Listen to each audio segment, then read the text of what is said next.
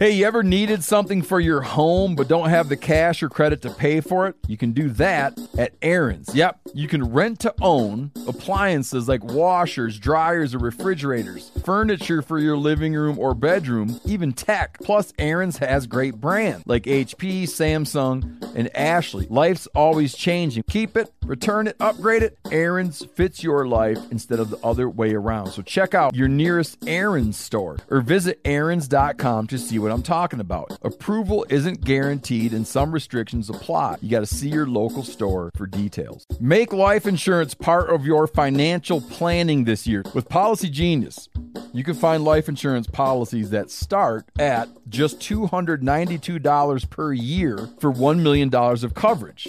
Some options offer same day approval and avoid unnecessary medical exams. Save time and money and provide your family with a financial safety net using Policy Genius. Head to policygenius.com or click the link in the description to get your free life insurance quotes and see how much you could save. That's policygenius.com. I'm sure a lot of you guys remember the old ceremonial hunting tradition of eating the heart out of the first animal you kill. Meat from those organs are among the most nutrient rich foods on the planet. You can get those same benefits your ancestors craved via convenient daily capsules from Heart and Soil. Find out more at heartandsoil.co. And remember, use code MeatEater for 10% off your purchase.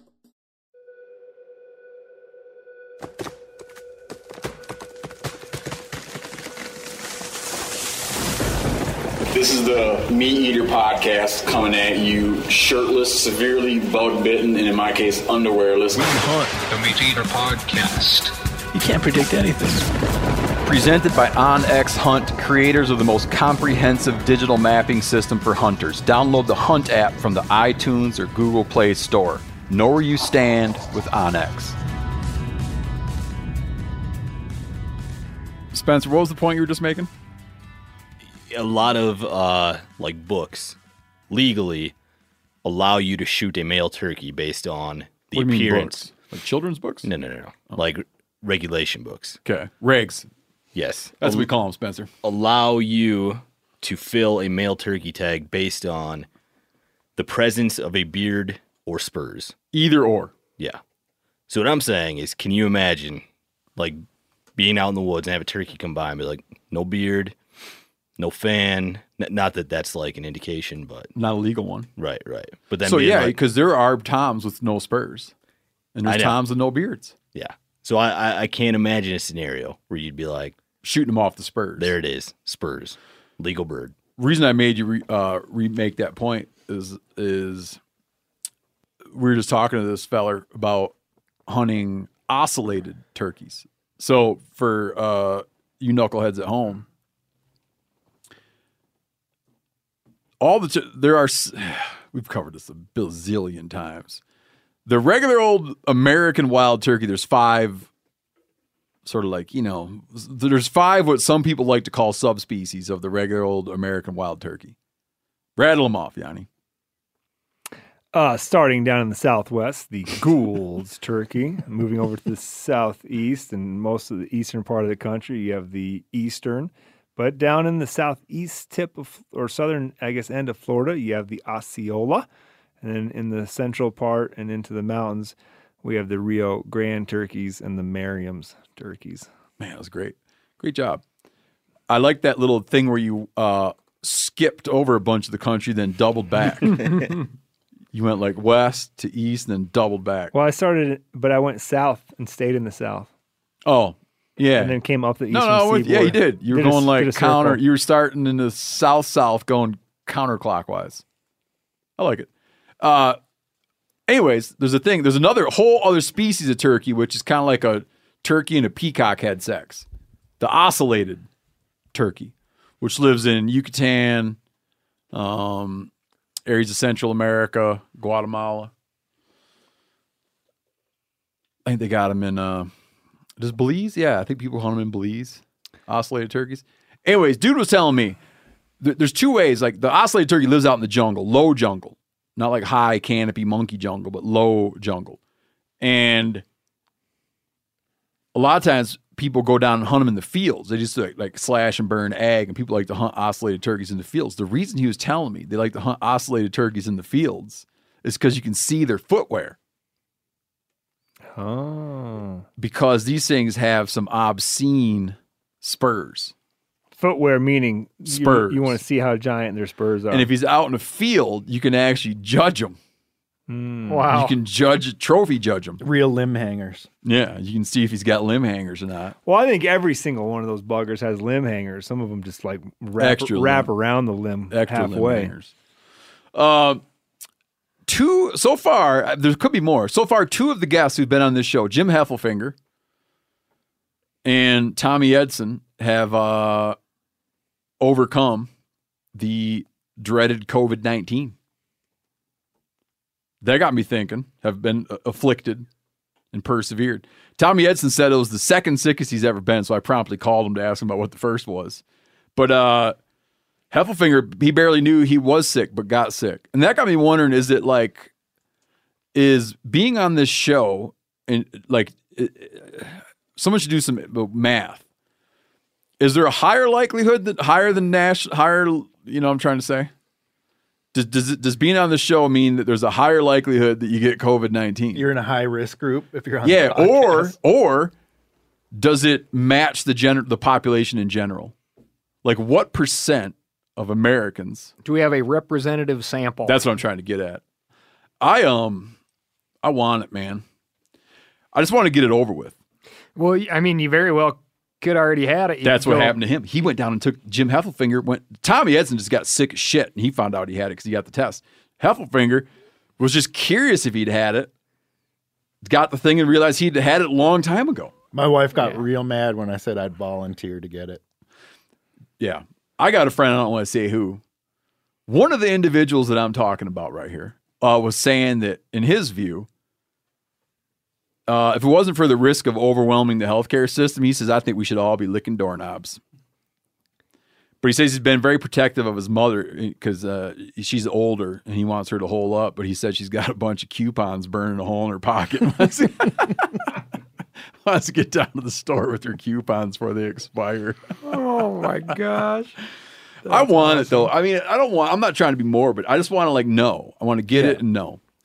I was speaking with a friend of mine yesterday, and um, coworker of his uh, has the antibodies, had it, has been uh, in, you know, in quarantine with her family, young children, and nobody else in her family got it.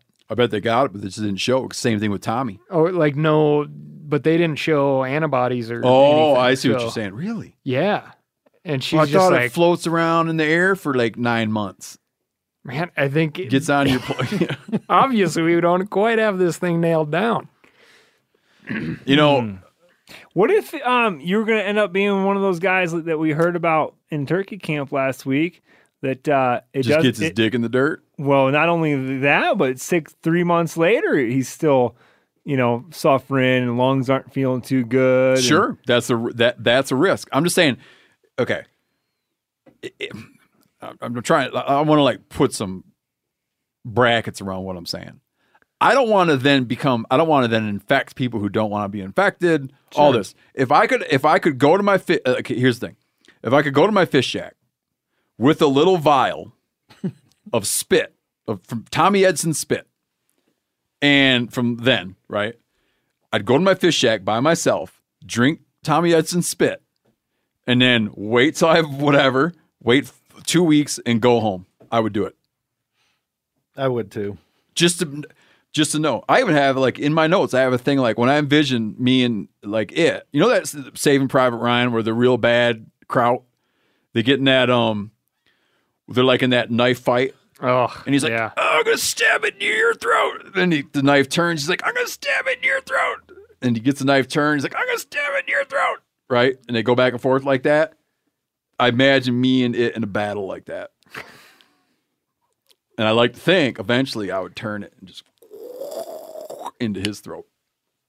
I have to know. I have. It's like I gotta know. Man, I yeah, I I'm I'm sure like everybody, I had this real weird sickness when uh I went down to California and it was just not feeling right um, for the you know three days I was down there You're saying everybody's had in this. December, right? And yeah, so I'm on like the part of me that's like, boy, I feel like I've already got it because that was a w- just a weird thing that I don't feel like December, that'd be way too early. Not for No. cases in California. You know, I heard a rumor, it just a rumor, so I don't want to say too much, but I heard a rumor that you and I were at a place at a gathering Yeah, I bet. back in mid February, and there have been cases traced to the gathering that you and I were at. I bet. I bet. A large gathering. Every wildlife related gathering in the in the US All happens February and March. Yeah. And every every state agency person that I've been speaking with uh, in the last couple months, which is a lot, they're always like, "Oh yeah, this conference that we had six biologists at that all flew back home had X amount of confirmed cases." So Yeah, I'm ready to move on. I, um, I'm ready to move on in, in more ways than one. Uh, I'm ready to move on. In more, talk, uh, let, us talk about a new thing. I, I'm gonna, but I want to finish it with. I hope that you don't get it because I don't think you're fully think, thinking it through. I know you want to have that that knife battle with COVID nineteen, but uh, I hope you don't get it, and you have to live wondering what it would be like. I hope you don't get it. Thanks, but I don't want to get it. I'm perfectly fine. No, I want to get it if I knew that it wasn't going to be that bad. kind of like I want to get scratched by a grizzly bear. Yeah, like I want to get mildly. I want to get mildly bracket, scratched. That other bracket you were talking about. I want to get All right, mildly now we can scratched by a grizzly. Oh, so funny. Uh, there, there's a new trend, a new shooting sports trend. If you follow, if you want to see what I'm talking about, go on. I- I'm on Instagram. Go on Instagram at, at Steven Rinella, S T E V E N Rinella. Um, and you'll see a video I just put up of uh, th- people have always gone out onto public land or uh, pl- pl- you know areas and l- threw garbage everywhere and dumped appliances and computer monitors and what have you and beer cans and shot them all to hell. That's always happened. It's always been horrible, but it's always happened. There's a new thing of that you go out to public land and do all the normal stuff. You still dump all your garbage. You still dump all your beer cans. You shoot them all to hell. You don't pick them up. You strew paper everywhere. Don't pick any of that up. Shell casings everywhere. Don't pick that up. Light junk on fire, all that. But the new thing is there's an added thing of shooting trees over. Have you seen this? I saw it on your video that you You posted. i- i- and we how many places have we seen shot trees shot over this spring? Two. No, two regions. Multiple locations. Oh, oh, sure. Multiple locations within those spot in those zones. Yeah. I probably in the one location I probably saw a half dozen places. No, I think honestly I think it was more than a half dozen places where people had a more than half dozen tr- clusters of trees where people had engaged in tree shooting over. And I gather it's just like every time you go out, every time you get a couple dollars saved up, you buy enough ammo to go and whittle away at the tree some more. well, yeah, it saves you money on not having to buy the targets or beer having beer cans. No, I think that it's not because they're putting targets on the trees. it looked like they, They would are be, deliberately No, but what I'm saying is, if, if you don't have a target, you just use the tree as a target. and shoot trees over. Mm-hmm. but you'd have to be buying some serious bulk ammo. Oh, I, it's a long term project engaged by groups of people is shooting trees over. It is the ugliest, ugliest thing. It gives such a black, like this garbage dumping public land. Now, I'm not opposed. I shoot on public. We every time we go to shoot, we shoot on public land. Typically, clean your junk up, man. I told that state It's just like ground? humiliating. It's humiliating to be to to see it and have to be like, that's a version of me. That's like a dude that likes to shoot. I bet he likes to hunt, maybe, but he also likes to just shit up the woods. The uh, Spencer took us out to a chunk of state ground not too far from here. And I've been out there a couple of times to uh, shoot, and there's typically always somebody shooting out there. But I always, you know, build my uh, cardboard box target. Uh, And, then go through all the hassle of wandering over there and picking it back up. Well, now the box is absolutely necessary because I have to go pick up everybody else's crap. Oh, you come home with your box full of everybody else's junk. Yeah. I mean, it's it was shocking. And the thing is, just like you were saying before I, I cut you off, is I'm just a person shooting, as is everybody else who's driving on that road, and it's right next to the road. I'm indistinguishable from the next person.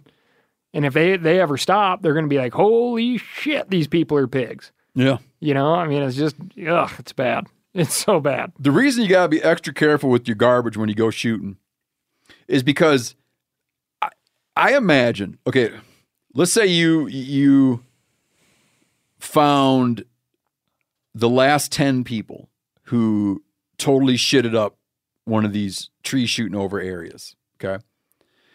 And you you uh surveyed them somehow or interviewed them. I bet you if they had gone to a pristine place that wasn't shitted up, they wouldn't have shitted it up. They wouldn't have shat it up. They're certainly less less likely to. But the minute someone goes and leaves all their trash and their casings laying everywhere and tries to shoot a tree down, the next mug that goes there is like, oh, I guess this is just one of those spots. And what's the difference now? There's there's no other way. Like the, the video I put on Instagram doesn't even begin. That went on for hundreds of yards. Yeah. It's, it is Yeah, that's an exaggeration. No, Poor it's not. way to act. That went on for 200 yards. A lot of lead laying in the ground. I didn't have down enough there. film to film it all. Maybe we should uh, inquire and see if there's maybe some like old dumps that you know maybe portions of dumps aren't being uh, used anymore for you know regular dumping, and then we could steer these people to go to the dump. Well, then at if you- Toke, you go to the dump to shoot. if you leave your there you go. Well, you go to a gravel pit. It's kind of hard to mess up a gravel pit. Like a gravel pit's already messed up. I like what you're saying though, Janis, because then you'd be like, if you can't bear to part with your trash without shooting it, here's a mm-hmm. lane for you at the county dump, at the county landfill. Yeah, when you pull in, they weigh your truck. They're like, if you're shooting, go shoot over there. Or they could charge you for a busted TV. Like they make a little extra money. It'll be like, here, you want a TV? Take this one, five dollars. Ooh, now go you're to the dump. thinking. Yeah, you can go to the dump Yeah. and buy garbage from the dump Yep. to shoot up, pick up glad, whatever you want, and they every week they just bulldoze it back into a dumpster, and everybody gets to shoot garbage. Yep. and they can put old dead trees up, and people can shoot them over. I think that we, you know what I want to do? There's a local little r- river access site that I wanted to do a cleanup on. I would rather because I feel more like um complicit as a as a person that goes and shoots that, that uses public lands to shoot. I don't want shooting on public lands to become illegal. That would be a real pain in the ass. I think that we should start a thing and now and then go to an area that's been totally shitted up. I got so many ideas of where to do this. Go to, and also some of it's uh, Weyerhaeuser land. We just found some Weyerhaeuser land that had been like basically just like, like completely desecrated by recreational shooters. And it's a lot easier for a place like Weyerhaeuser to be like, you know what, man, we're done. No more. For those not uh, aware, Weyerhaeuser is is one of the largest landowners in the U.S. It- And they're pretty good about access. It's a private entity. It's a um, timber company, and yeah, historically very good about access. if I was the CEO of Weyerhaeuser and I had to be driving down the road where I'm talking about, I'd be like, you know what? I don't care, man. Lock that. That's gate. it. Yeah, That's it. very good about access to the point that a lot of people who recreate on Weyerhaeuser land just think that it's U.S. Forest Service land. Yeah, Like, I recently confronted some it's private. guys. We were just recently walking down a road on Weyerhaeuser land. It's a, a sign very clearly expressing all mo- no motorized anything. So it's like they got a sign up. It's like it's got a quad runner with a slash through it. It's got a truck with a slash through it. It's got a motorcycle with a slash through it. It's got a snowmobile with a slash through it. a couple of days after you were there, I parked in front of that gate because I it, like it had recently rained. I didn't see any fresh tracks cutting in there. Oh no, and a grader had gone down the main road, and I didn't see any tracks. It was pretty early in the morning. I didn't see any tracks cutting the the edge of the grader, you know. And uh, so I'm just like, oh, I'll just park in front of the gate, and that'll keep if anybody's thinking about driving up there, they don't they can't go, and I'll be up there by myself. Well, sure enough, I'm up there. Been hiking already for probably close to two hours, and here comes a little side by side. Really? Yep. So they were cool. They drove me down. I moved the truck. They drove me back up so I could continue hunting. But they worked for Weyerhaeuser. No, they Oh, were out just that's- uh, okay. breaking the law, just like what you're describing. Well, this gate had been left open, but there was no like mistaking what was supposed to happen here. We hiked up it, and I come to an old Forest Service truck. I was like, "That's weird." Like an old, like a you know '80s Forest Service truck, and I thought like I don't know, maybe they have, maybe Weyerhaeuser. I don't know, maybe they bought bulk Forest Service trucks and their guys use them. I don't know. So eventually, here comes a couple guys ripping down the road on motorbikes, and then I realized that they drove their motorbikes in in the truck. So they load their motorbikes up, and then I'm walking all the hell way back down the road, and they pull up and ask if I want to ride. And I said, "You guys work here?" And he looks at me like, "What in the world are you talking about?" and I said, "Because you're not. I'm not going to get in because you're not supposed to drive here. They're like they're super like Weyerhaeuser are super clear about that." And they looked at me like I was like a Martian. They're like, who is this The gate's open, bro. Didn't you see? Yeah, it just kills me. Anyways, I think it's a good project, and this would be something you should spearhead, Cal. We should um develop a thing where now and then we take a day off of work. I'm tracking so far. Go on. take a day off work and go to places where people have shot the hell out of the area Yep. and clean up everything. The trees that have been shot over, cut them down off at the ground. Cut the rest of it up into stove wood. And uh, totally spit shine that place. Then we can have a little leave behind sign or something. That says this place spit shined for your benefit. Keep it that way. Yeah, keep it spit shined. Yeah, I like that. Yeah.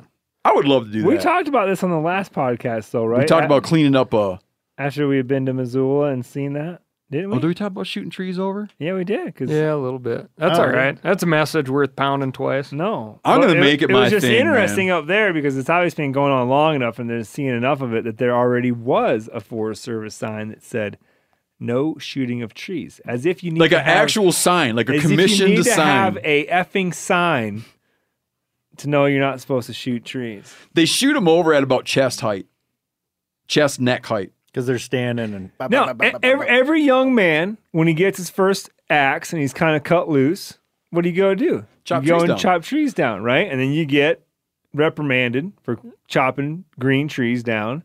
And most people, I think, learn their lesson. but that's go- go- around when you're seven or eight years old. exactly. So I don't think seven and eight year olds are driving up. No, that's the point I'm getting to, buddy. They missed that lesson. We we had a game as kids. You remember there's a, there used to be a show. None of you guys remember this. There was a show called Name That Tune. And I don't remember how it went, but it somehow like there was like a thing where you go like the host. I don't know his name's Bill or whatever. You'd be like Bill, I can name that tune in five notes, and then uh, they, they must like play. I don't know what it is. They play five notes, then you say what it is. Wish I could remember the details better. Anyways, we had a version we'd call "Chop That Tree," and you would uh, you would have an axe or what have you, and you'd look at a sassafras tree or something. And you'd say, uh, "Matt, I think I can chop that tree in five swings," and then you see if you could do it. I like and we it. do it sort of to the rhythm and cadence of "Name That Tune." Shooting over a tree like never, uh, never ever crossed my mind. And I was talking to Cal in December. And I asked him if I could borrow his Stihl chainsaw to Yep. go harvest a Christmas tree, and he said, "Well, well you don't want to use your 12 gauge." Wait, you, don't, you don't have a gun? Uh, yeah, we used to do Christmas tree hunting every year. and uh, we would uh, take my 10 gauge shotgun and uh, select a nice Christmas tree. What that diameter would the trunk be when uh, when you were gonna? You know, just Tee off like Charlie it. Brown trees. You know, What's, what's the best load shot size for that project? whatever you got. yeah, But like three inches? yeah, No more than that. yeah. Right, right. One shot right would do it. A, a lot of times you could get it in one shot. Yeah, yeah. From how far? What range? Yeah. Oh, real close, like ten feet and under.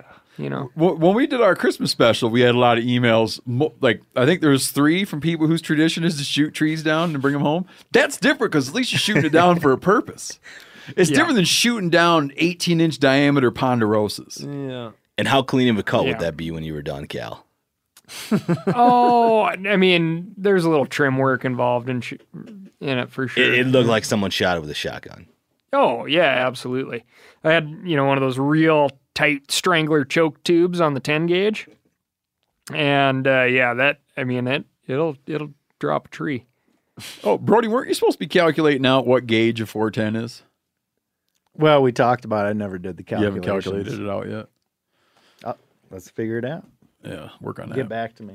Uh, tree shooting down. Talked about that. Being a total asshole. Shooting trees down. Talked about that. um. Oh, okay. Next thing I want to jump into. Spencer, can you review for us what happened when you called the the the the, the man, the Morel man? Yeah, so the last podcast. Are you buying it? The last podcast. Please review. on, Please review. Right. We uh, we talked about Ronald Ower, the San Francisco State University student that figured out how to grow morels, but then was murdered Under mysterious circumstances, or not. or not. Right. He cracked the code of morels, was murdered before his patent was granted. Yeah. Uh, my theory was that it was a hit job by Little Caesars. Right, right. Because he had a lucrative contract with Domino's, so it was uh, Jimmy Johns or Dave Thomas or somebody You know. w- was after him. Nobody had been able to crack Am I crack gonna the get code. sued though. now by Little Caesars? Nah. I don't want to be like Alex Jones. I'll be getting sued by people for. So for 40 years, no one has cracked this code on how to grow morels like Ronald Ower did. O R R. O E R, I think. O E R. Oh, Like oh excuse me. O W E R. Ower. Huh, all right. Ronald Ower.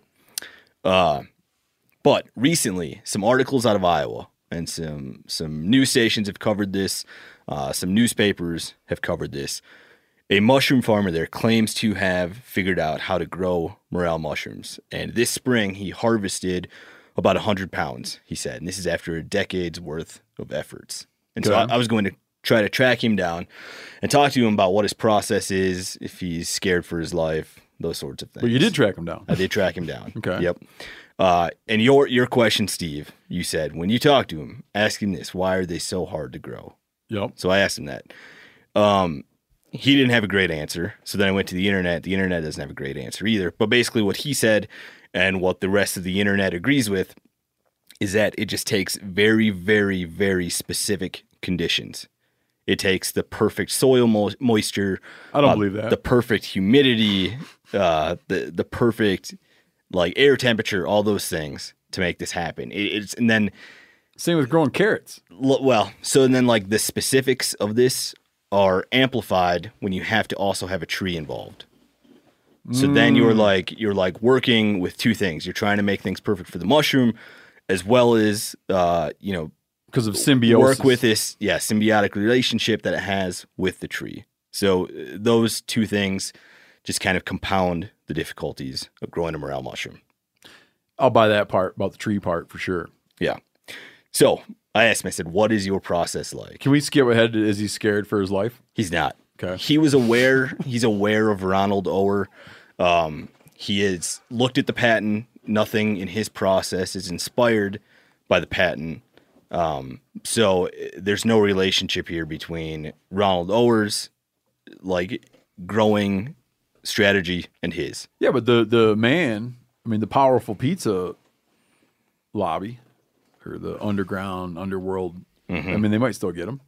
This is also something I asked him. I said, "Do you, there business interests at this point?" He said, "Yes," but nothing that he is acting on at this point.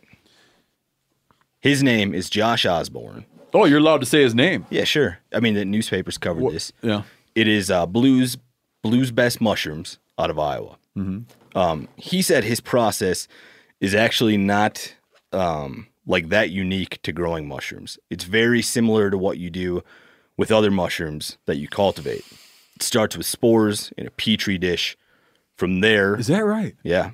Once he once he in this lab environment, the spores in the petri dish, the mycelium starts to grow. The mycelium is what the, the little white fibers that live in trees. Yeah. So under like if you imagine, uh, this isn't a great, just a little bit helpful. Imagine that uh, you have an apple tree. The mycelium is the apple tree living underground, and then the morels are the apples, which just happen to form at the Earth's surface. That's a great analogy. You like that? Yeah. Like it? Yep. That's that's very helpful when you're thinking about morels. I often get criticized for my analogies. I like that one. No, So, my wife doesn't like them. Well, this one's appropriate. yes. That's the difference. my wife doesn't like them. spores in a petri dish, which then turn into the mycelium. The mycelium is transferred to a eight by eight inch plastic bag. From there, once the mycelium has grown a bit more, Well, I, hold on, I got distracted thinking Mm-hmm. about uh, analogies that have annoyed my wife. Can you back up one step? uh, so it starts with the morel mushroom spores I got that. in a petri dish. The mycelium develops. Those spores turn into mycelium. He then takes and transfers the mycelium from the petri dish to a plastic bag. So you now have the mycelium in a plastic bag. Once it develops a bit more in this plastic bag, he then takes it out to his field where he's going to grow these morels. And uh-huh. there are three things that he's done and three things that have success. You can dump the contents of the bag onto the ground. You could dig a hole and dump the contents of the bag into that hole, or you could dig a hole and put the entire bag in the ground. He said all three have worked for him. Hmm. well, how do they get out of the bag? Well, I assume the bag is open or ventilated or something. You know, let the cat out of the bag. He does this process in the fall. And there's got to be some stuff that he's not telling you. Certainly. And why would he? I, I, Like I'm, that it's like I'm a soaking it in beer. Or Yes. that he's got like a little gopher or something. That, Yep. Yeah. I'm a stranger calling him to ask him for his uh, greatest elk hunting spot in the world. That's that's what. So this how is. exactly are you? Yep. Yep. So that's the process. He No, I does don't really like fall. morels myself. I'm just wondering. Yeah, there, there's certainly and what, some what is he doing about what is he doing about the symbiosis that needs to occur between this mysterious mushroom and the trees that it likes to grow near? No tree necessary for his process. That's what he's saying. Yes, that's also So the tree before is gets- maybe the tree it's like the petri dish. maybe helps. It's the petri dish. Yeah. So he does this in the fall, and he said it's not so much about the process leading up to it for him, it's that he has cracked the code for the perfect timing to do this and having the perfect amount of shade, uh, the proper amount of blocking the wind, um, the the proper temperature to maintain with how much sun is on it during the day, all those things. He's saying that is where others are failing. He's figured it out. Man, we had some big old fatties the other night, didn't we, Yanni? Mm, those were tasty. Wild ones. You like to put a lot of butter in that pan, though. Oh yeah, man. a little more butter than I like to use. Yeah, but I like butter. I like so much butter in there. When you cook a morella, it's like a butter sponge. Yes. I like to put enough butter in there that the morel can't get it all. That the morel's thirst for butter is quenched, and there's still butter left. Saturation Buttery. has been reached. We could have used more butter on those puffballs we ate last Now, weekend. all right. Now, now Josh had said in a, a newspaper interview that he'd like to harvest a thousand pounds next spring. He thinks that's doable. And I asked him how confident he is. And what kind of acreage are we talking about? Well, uh, currently he's doing a half acre plot. Um, when I asked him about like how practical, like like how likely do you think that's going to happen? This thousand pound goal that you have, he said it's all dependent on the amount of time that he has and the amount of funding that he has, because he said it's very expensive to do this on like a half acre plot and grow 100 pounds. Uh, now you got to take that times 10. And he said he's not sure. Like that, those are the limiting factors at this point his time and his money to pull this off. Is he a mycologist? Um, I, I don't, he's a mushroom farmer and Oh, okay. So so he, so that he's got a, just a general background in mushroom farming. right, right. Um, Yep. I guess I caught that earlier. Yeah. Yeah. So I, I don't know. Um, you know, we'll see what happens next spring with this. If he has a thousand pounds, I'm a believer. But at this point, I'm still skeptical that he has solved it because it, it would be like if uh, if Brody went out to some pond and dumped in like a bag of small bass fingerling I'm following. and then came back in a year and caught some adult bass. He said I grew bass. That's right. It's, it's not necessarily that simple. And like I have created life. Yes. Yep. And uh, we just did an article on the meateater.com, the 10 biggest morel mushrooms ever found. And a majority of that list comes from this stretch from like Iowa to Illinois How big to we talking? Indiana. Uh, enormous. Like the size of Yanni's quart jar here uh, and bigger. Really big. Yeah. For scale, they always have a You know, on the back kit of holder. mushrooms demystified, or it's the front of mushrooms demystified? Is it the back or front of mushrooms demystified? You want to talk about morel? Yeah, I can't remember. Yeah. Yeah, they, they probably weigh a pound or more. Oh yeah, s- some of for the, sure. some of these were weighing a pound, 13, 14 inches tall, uh, with a diameter of equal that. So Did you guys see that big fatty I found with uh, Maggie last spring? One giant morel. I mean, like a giant, look like a piece of firewood laying there. So uh, my my point with that is that like Iowa is an amazing place to go find morels and find big morels. Same thing with the bass analogy. If you dumped Oh, bass, I'm- in I'm a, going along in with a you now. Yeah, yeah. Uh, you know, like in Southern California, and then caught a bass, you wouldn't be like, "Well, I grew bass." So we'll see. Suspenseful, man. Love it. I'm gonna say the jury's still out. Suspenseful. I'm dying to know. Um, I'm dying for that guy to go, Spencer, I can grow a morel out of that uh, beard you got growing there. I hope so. Will you believe me then?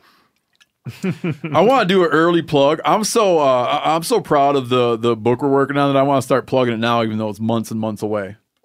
We haven't even turned it in yet. Nope. Still finishing it up. I think I predict. I hate to say this kind of stuff. I, I think that I, I I- I think that it will do well.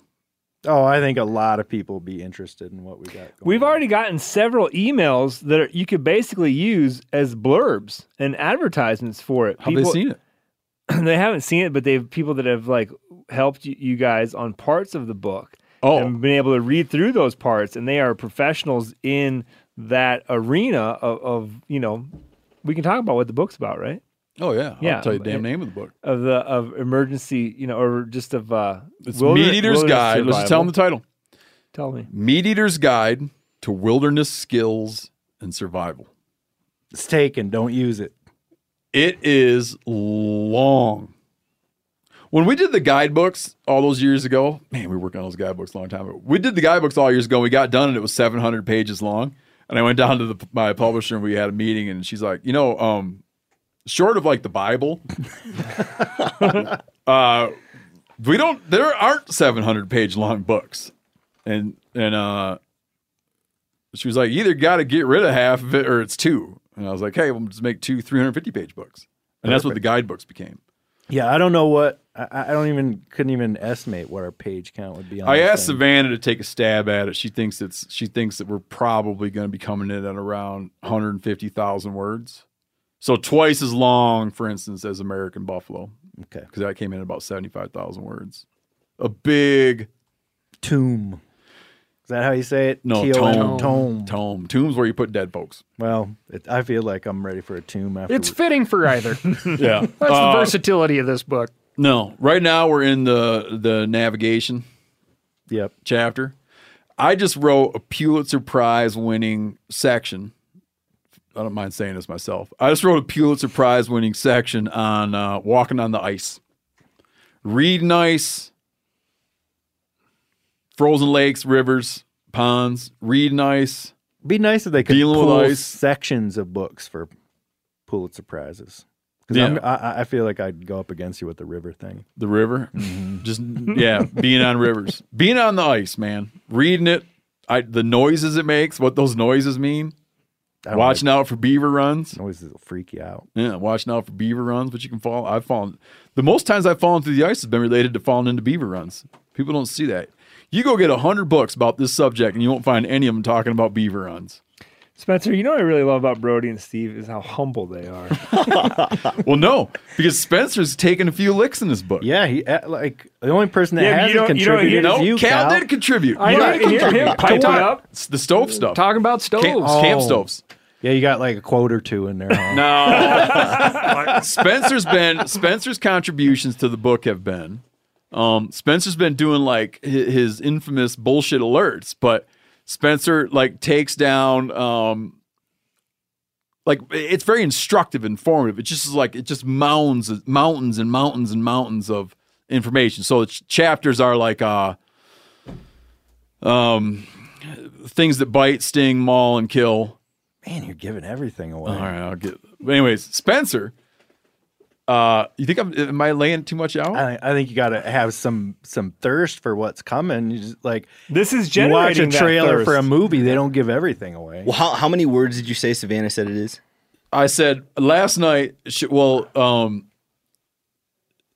uh, she said something like 150k metric fuck ton. So I, I Googled how many words per page in a book, and this says per 100 pages, you're looking at about 25,000 words. Yeah. So then you- you're looking at like a 600 That's not. page. That's that's off. well, I'm just like giving you a rough, well, rough estimate of what Google says. All right, you wrote. You, you typed in the truth about book length. Yes. Yep.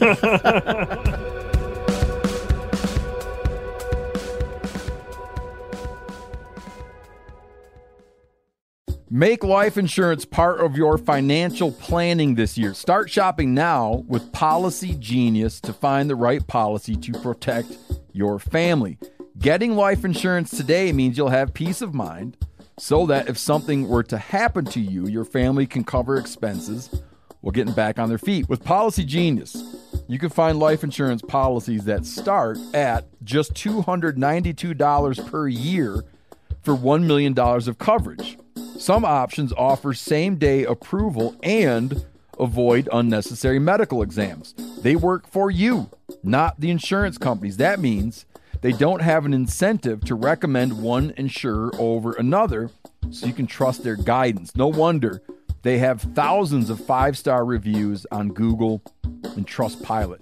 Save time and money and provide your family with a financial safety net using Policy Genius. Head to policygenius.com or click the link in the description to get your free life insurance quotes and see how much you could save. That's policygenius.com.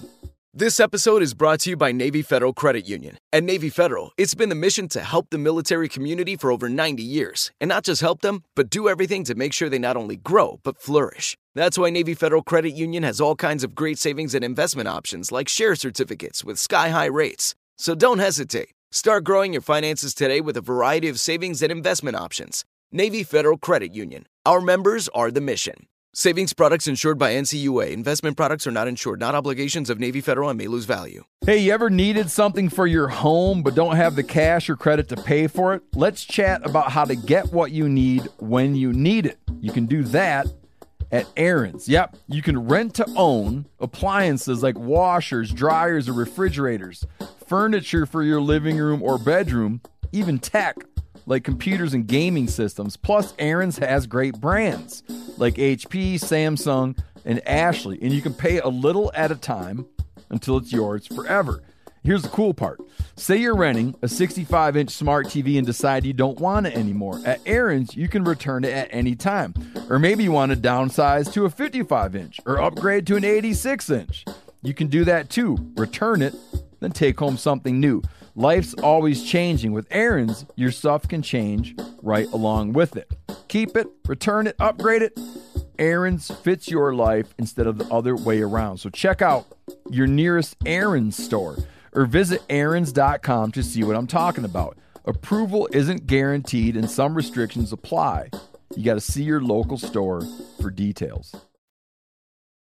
I did the same little bit of research for a deal for the week in review because I when I hit 50 episodes, and th- there's uh, you know how they put books together these days has changed quite a bit, and what type of font and what's acceptable, and there's it there's a lot of changes in there. Um, I think good lead-ins for the chapters though would be, you sure you want to get into this? Mm-hmm. Because people are going to be overwhelmed with the amount of knowledge per chapter. But it's the, but in the book we take the opposite of the Bear Grylls approach. Bear Grylls' thing is like, watch out, don't want to be caught outside. If you get caught outside, uh, hustle home, right? And make a show about how quick he can hustle home from being outside. This is more like um about embracing it, right? Embra- it's not like that. It's oh, it's so fearful. It's like, hey, here's some things. But Spencer, his contribution has been, um, are you really supposed to snuck suck out snake venom? Um, is Bear Grylls always drinking piss? Is that helpful? Uh, are you supposed to uh, pull the bullet out of your buddy after he gets a bullet in him? What People else? are going to look all this stuff up now. Well, good thing there's 599 like more pages to read and illustrations. Brody, I didn't know you were gonna be so cagey, man. You think?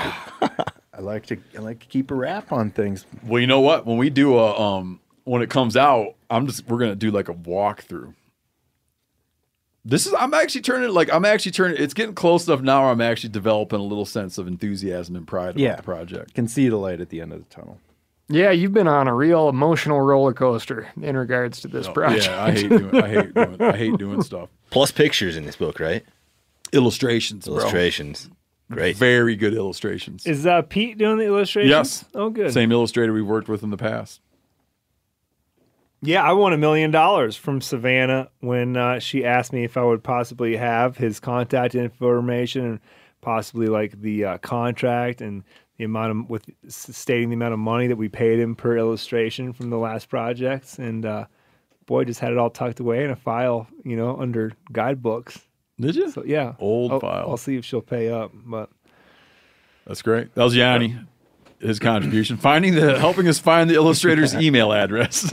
I do I do think that is a much healthier approach though. It's kind of like, listen, if at some point in your outdoor career you don't find yourself in this position, you've probably not been doing things right. hmm So embrace it. Yeah, Yeah, I like that. I'd that. tell you about more Healthier. chapters, but I don't want Brody to get uh, nervous. Well, uh, we do mention 410s as a survival gun. You want to take a stab at what gauge you think a 410 oh is? yeah, just so people understand. Um, Brody, that was quality. Oh, that, just the that trans- was the pivot, yeah, yeah. and bringing it back in. The Real pivot. good. yeah, you get a little. If they gave out Pulitzer prizes for, For pivots? yeah, I'm always- one there. and this year's prize for pivots goes to Brody Henderson. Go ahead, Steve. Take a crack at what gauge 410 is. Well, uh, first I want to give a couple points here. Um, one time, uh, well, for uh, so a gauge when someone says a 12 gauge shotgun, what that means is it would take 12 lead spheres of that diameter to make a pound. So a 20 gauge shotgun is it would take 20 lead spheres of that size to make a pound. And then you got, you know, in the old days, you had eight gauges, which aren't around anymore. Are are there any around? I don't even know if I've ever even laid eyes on an eight gauge. The the the the the biggest bore shotgun that's even like kind of common is a 10 gauge. 12 gauge, very common. And you have 16s, 20s. And some guys use 28s. For Yeah, there's yeah. Ronnie Bame's got a 28, I believe. And then you get down to um, then there's one that breaks the system, and the 410 is a .410. So the, the 410 uses the same system as rifle calibers. So like a, a, you know if you have a 30-30, let's say, or let's say a 300 Win Mag, a 300 Win Mag is 0.308 of an inch. All your 30 calibers are 0.308. They just shorten it up by saying 30, but it's 0.308. A 410 is a has a you know diameter of 0.410 of an inch. Years ago, I got a death threat from an animal rights person, and they threatened to come get me with a 50 gauge shotgun. And I realized that that was about I think it was about the size of a BB gun. So I didn't I slept well at night knowing that even though I might be shot, it would be by a very, very, very small shotgun. So a 410 is Take a stab. What do you think? oh, a 410 is a 35 gauge. 67. Oh, it's a 67 Oh, gauge. wow. Whoa. Really? Mm-hmm. How'd you figure that out? I'm looking it up. You wrote the truth uh, about 410s. buddy, No. you're not, you're not going to be sleeping tonight. In case that person's still lurking out there with that 50 gauge. The- the- Oh, yeah, it'd be worse than that? yeah, it'd be like whatever. It'd be worse than my Be kid like- shooting me with his 410? yeah.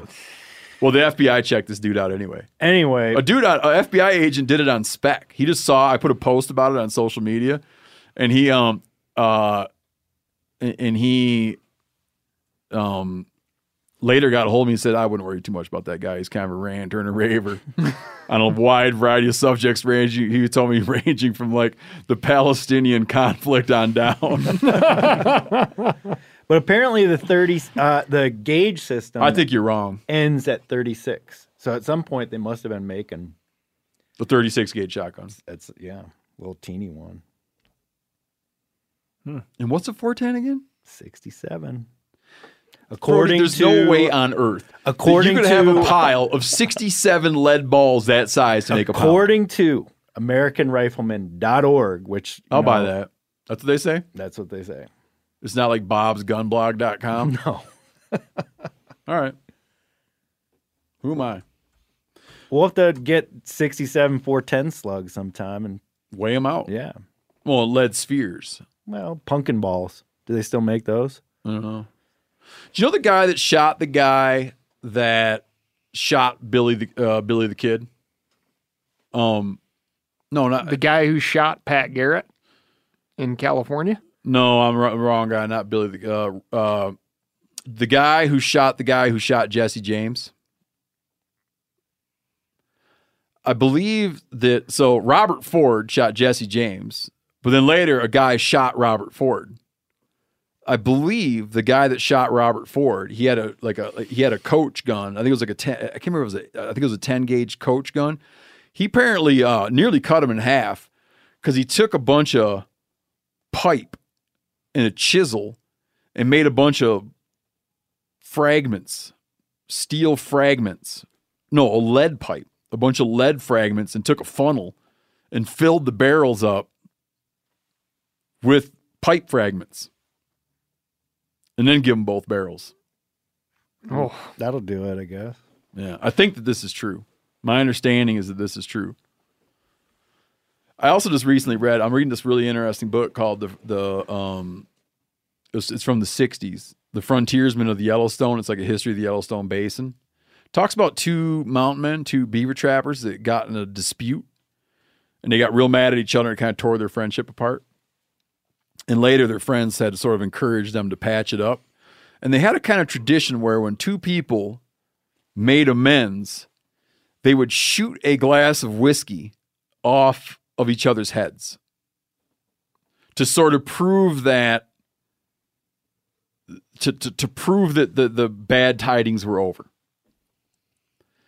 One of them puts the glass of whiskey on his head and he tells everyone, I don't trust him. I think he's going to shoot me.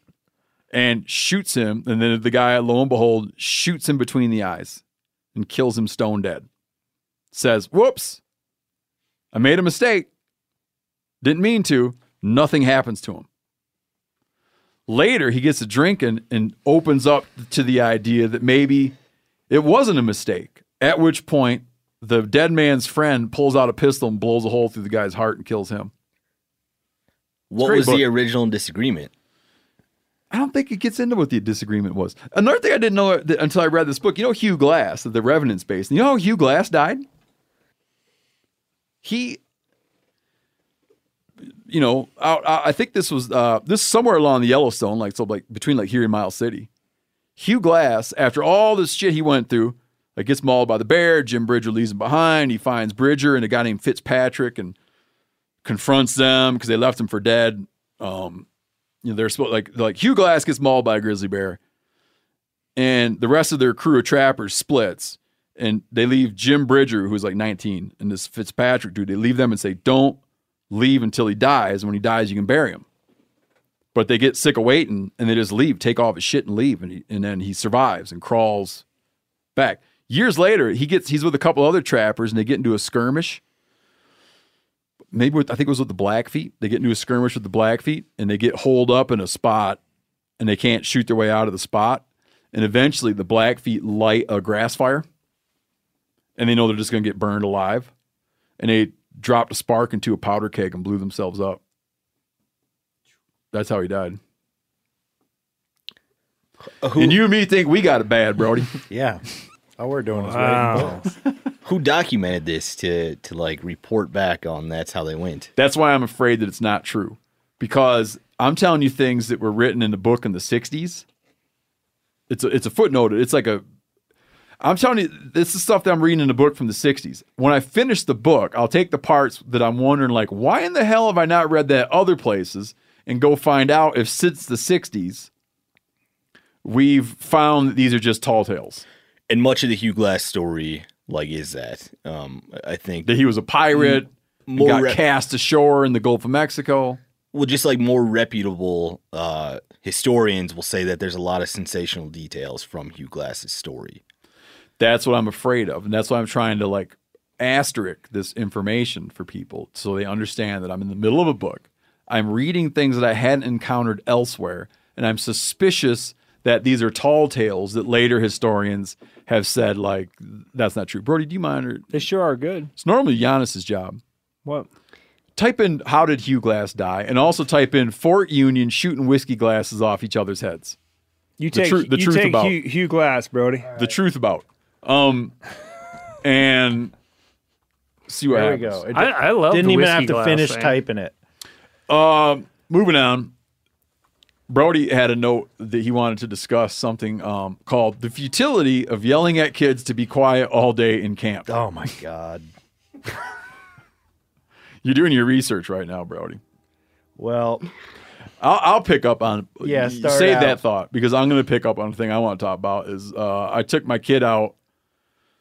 My kid turned ten and became a he, uh, became of the age that he could be legally my older boy became the age that he could be legally apprenticed.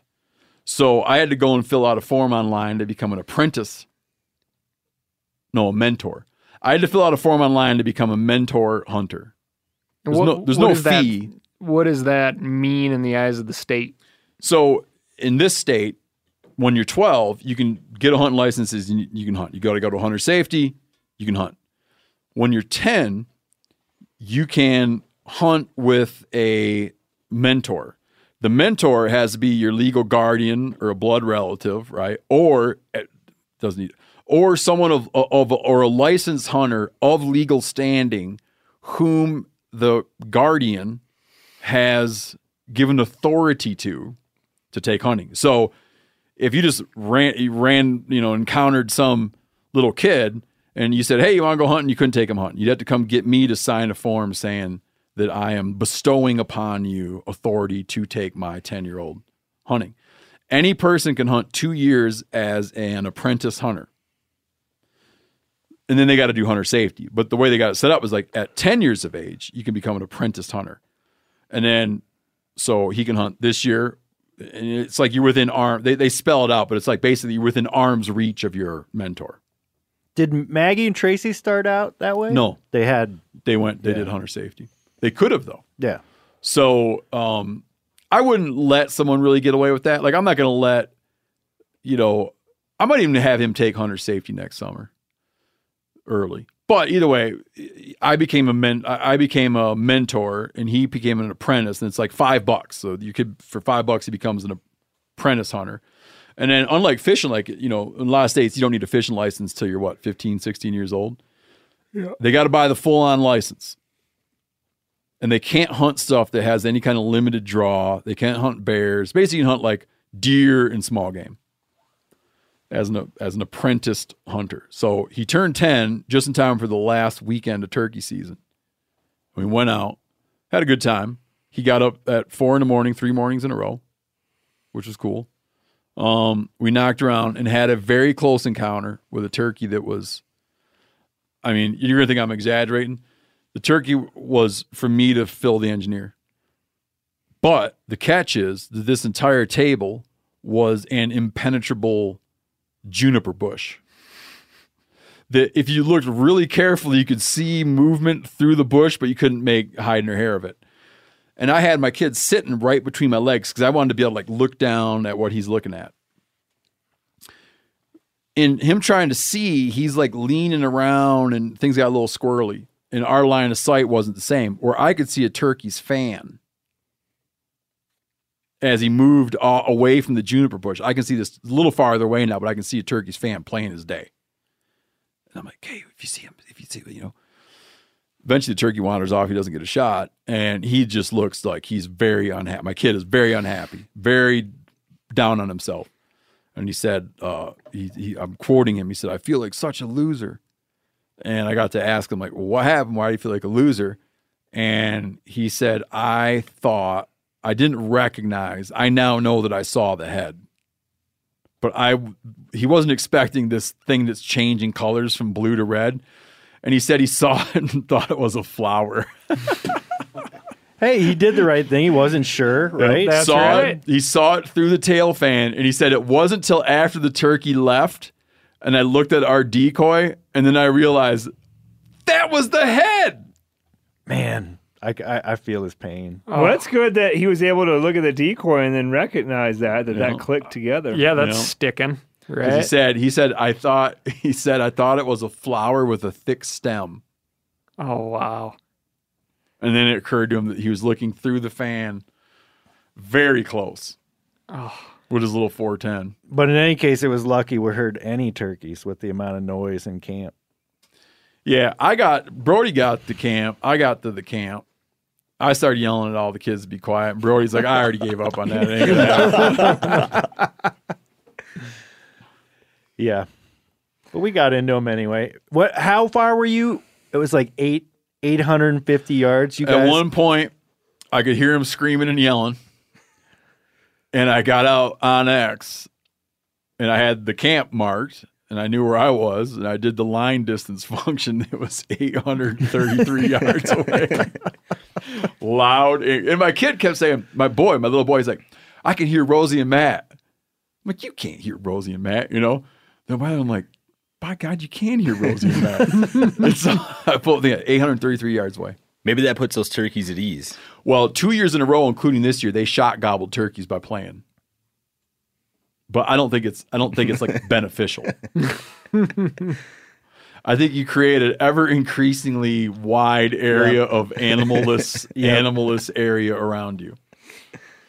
Um we we're definitely thinking about relocate. We've been kind of pushing camp in closer and closer to the turkeys over the last five years, and I think next year we're going to be marching backward, Yeah. retreating. because my girls have gotten uh, louder. I think that early on they were they would yell and whatever, but they were smaller. They didn't have lungs. They didn't have lungs, and now it's the same thing. I mean, I remember being like basically in the next valley and being like, "There's no way," but then sure enough, like on one still night, I'm sitting there and I got the dog with me, and he keeps running like 50 yards and then sitting there and looking in that direction, and finally I'm like, "Oh yeah, he can hear everybody back there at camp." I mean, we were like a 30 minute walk, you know. Wow. when we're out filming, we try to, and we got lack, we get we lapse, then we come back to it. But we have this thing that this ideal that we have, and we try to a little bit stick with it. Is what we call the Macushi Code of Silence, because the Macushi, um, an indigenous group in uh, South America, they don't yell. They don't yell. If someone's down at the boat down at the river, and you're like at camp, and you're like, "Oh man, he should grab. Hope he grabs the big pot." Right? I would be like, hey, grab the big pot. What? The big pot. Right. And that's just how you go about your business. They would um, walk down until their faces were 12 inches apart. And you would say, can you grab the big pot? They never make noise. They don't yell. They don't make noise. Maybe if a tree was falling on you, they'd yell, but they don't make noise For what reason? because they're hunters. They don't make noise. It's just quiet. It's just ingrained into the way They speak they they speak to people only that are right there. They don't communicate to people that are far away. When I want my kids to come down to eat, I don't move. five or six times. scream five or six times if you need to. I don't move anywhere. I'm not going to walk over there. I'm just going to scream nine times with increasing intensity. So yeah, they were loud. Another observation was just Brody was one. Uh, t- tell him, about, you know, how you and me are Minutemen. Oh God, yeah, man, frustrating, isn't it? Like it never seems like, and maybe this is like people that just aren't dialed into a certain system or they don't feel the urgency that we feel, but man, people take a long time to get ready. Adults, not your kids. Oh, yeah, even adults. And that, yeah, uh, kids. I I like. I'll I'll stick Hayden in the sleeping bag in his sleeping clothes, shake him, and say "Let's go," and he's pretty good about getting up early. Oh, that was your trick. Yeah, you get him just let him sleep in their clothes. Oh, so you get him all ready. I was wondering how he's ready so fast. Oh yeah, and just yank him. He's all like You just drag him out of there. He's already dressed. Yep. but yeah, adults just like don't. But you're talking about getting ready for, to go hunting. Yeah, or really whatever. But sure, yeah, it's like getting light. You should have been sitting under the tree a half an hour ago, and you haven't even left camp yet, or whatever. I yeah, there was one afternoon when when um me and my wife were gonna go out and listen for gobbles, and uh Brody's wife offered to let us leave our youngins there, and so I was like very like like I'm a Minuteman. I was like very ready to go. I'm like ready for the American Revolution, one by air, one by land. Two if by sea. Who's that guy, Paul Revere?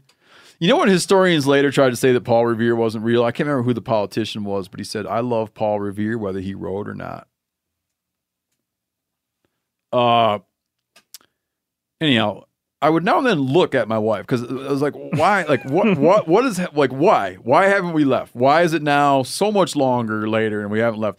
And I would like try to look at her in like distinct moments, and in every distinct moment, it did in fact seem like something was happening.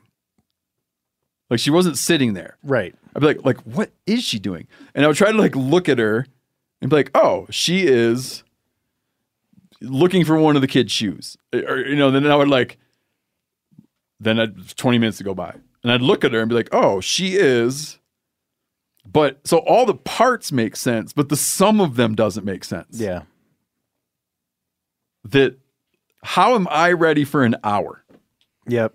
And you get like a group of people who don't feel that urgency, and it just makes it even worse. Oh, because they look around and she knows that I'm irritated because I'm just generally irritated about wanting to go.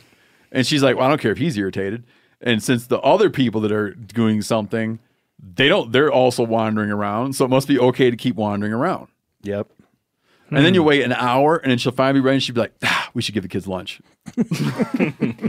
Yeah, I was gonna say the other perspective could be that like, damn, Stephen Brody, it'd be nice if they just helped me find this other shoe, and then we could get the, out of here.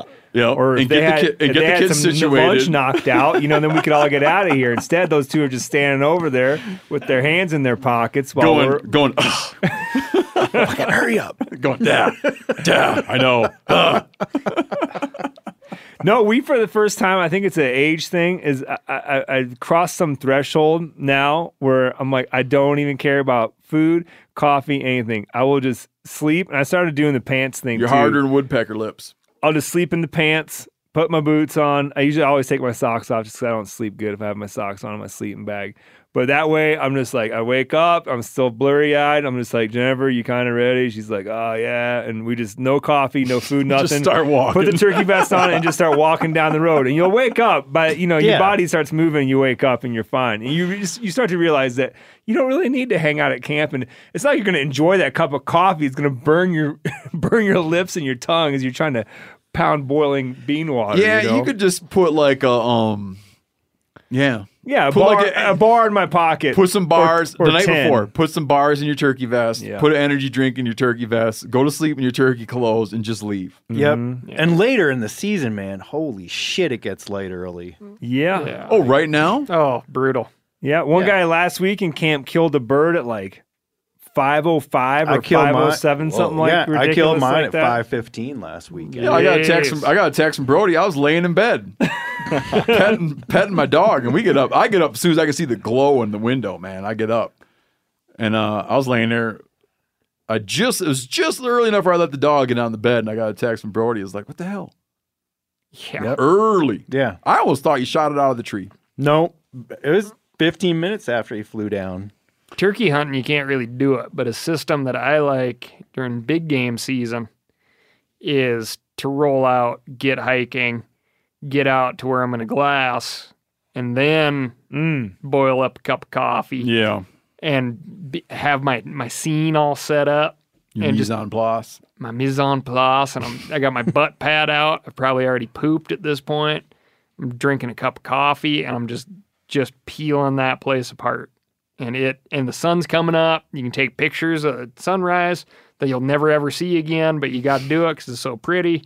It's a great situation. Stress free, man. Oh, We've done a few little mountain tricks like that. Like another mountain trick that we kind of we try we do a bit when we're filming too is to when it when the times like this we just we did this yeah uh when it's like you gotta get up so damn early you gotta get up at three thirty four in the morning to be up at first light and then it doesn't get dark y- you know you're you're, you're still hunting at nine thirty um is to bring your gear to bring a stove and some freeze dry and just eat at five. Like just throw stuff in the backpack. So eat at five, glass, whatever, through the hunt through the prime time evening, and then come home and you already ate. yes. Then you just slide in your bed instead of like getting in at nine thirty, weighing out whether or not you want to eat or not, in order to then get up at four in the morning. It's a lot nicer just to get it taken care of. Agreed. And uh, another thing is, uh, sometimes we've gotten up in the morning and just brought our sleeping bags and get up to a glass and spot and then get back in your sleeping bag and make some coffee up in your glass and spot for That's hunting big game. Jani, uh, can you share with everybody what happened with your uh, your little truck thing? This is an interesting story. Oh yeah, well with my brother-in-law's truck. I think it's uh well, I hate bad talk the old Toyota Tundra, but it's a Toyota Tundra. And um of course when we talked to the mechanic, he's like, I swear to you, this is the first alternator I've ever changed on one of these Tundras. Anyways, yeah, they had gone. Him and his son had gone up to uh, charge some devices and uh, get some service, and they kind of left camp and drove up the hill. Maybe not far. I don't know. It's like quarter mile. Like charging uh, external batteries and whatnot. Yeah, external batteries, telephones, Kindles, whatever else. And uh, they're sitting there. And, you know, prior to that, we had seen a minor bit of smoke uh, um, coming out of the engine, like on the trip in. And he had said he'd seen it the day before. But to me, I saw it was so little and I smelled it. There wasn't really like a bad smell. And I'm like, ah, you got some mud kicked up in there. It got hot and Yeah, it yeah. smoked, you know? And this was eastern Montana. Yeah, we're out in eastern Montana.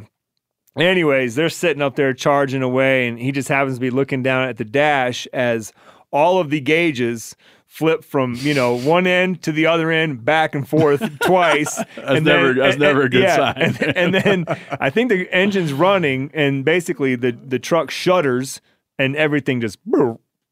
Windows are wide open, and there's nothing. Not he can't do anything. I think he could turn the key, but there was no lights. Just and absolutely couldn't, couldn't change gears in it.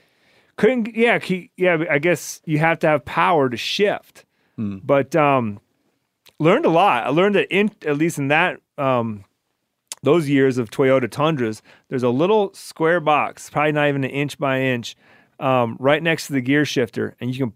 It's basically like a little lid, and you pop that out. and Oh, you- that's what's in there. and you can take a pin and push it down, and then that allows you to change gears. That's what's in those power. boxes. Yeah, it's not a bot. I mean, like I said, it's yeah, just but it's a like a little. little. It's like, but you can put like a square. fingernail or a screw. Yeah. No, I've seen those. Yeah. I never pried one open. yeah, and That's what's in there? Yeah, so at least when when we Damn, good figured that know. out, we knew we could at least I could pull him down the mountain because we were probably I don't know five seven miles. I had no idea that's what's in that little on thing. an unimproved dirt road. So at least I could pull him out, and then a mechanic could or a tow truck can meet us.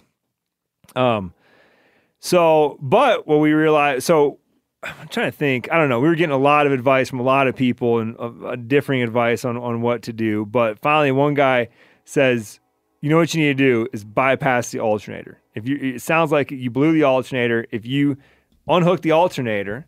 charge up your battery. Your battery should have enough juice in it to let you run the vehicle for 10 to 20 minutes until it dies again. And then you just pop the trunk, uh, you know, and, and recharge your battery and keep driving until you get to where you need to get- get going. And uh, sure enough, that worked. so what did you do to bridge the gap once you pulled the alternator out? We just unhooked the alternator. And that was I- it? That was it. You didn't need to like then connect. No. Okay. Mm-mm. No, we just t- really, you know, taped the ends of those uh, wires so that you wouldn't ground out on anything. You No know, kidding, if, that's it? If it touched, Okay. but that was it. Um, and uh, yeah, so we were able to drive out, and then uh, he had a, we had a mechanic meet us.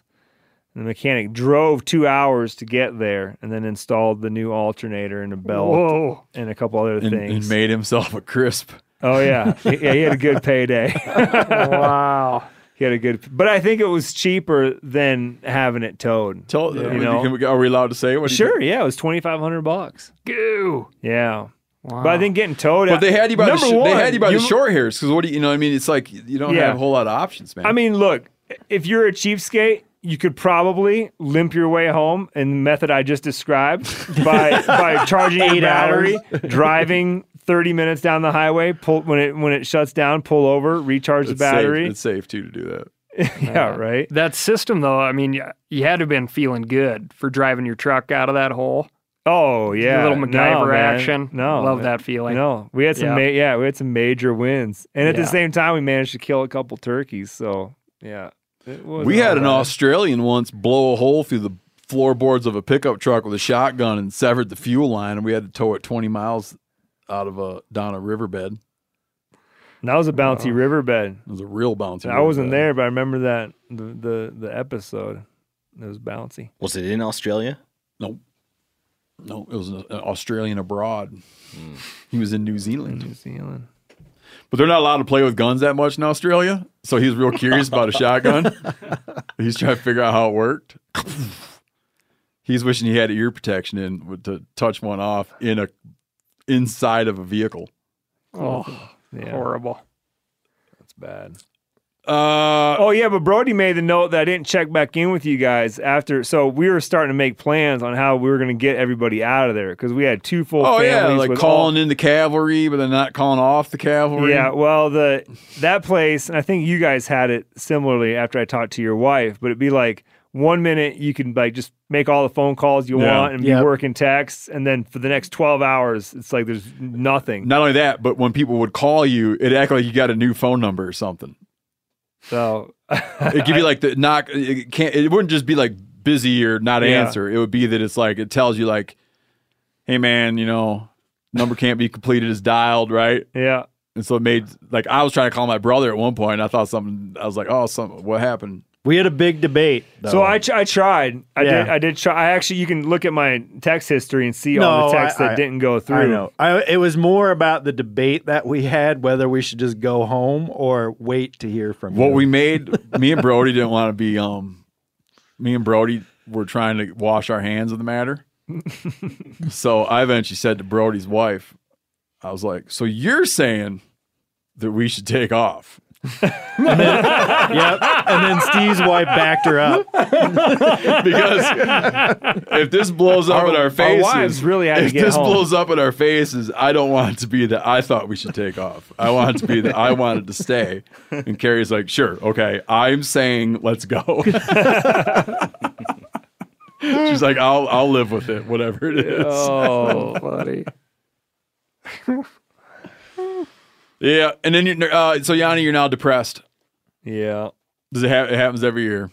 No, I feel like last year I got, I got uh, just enough turkey hunting in, and um, it went all the way to the end of May.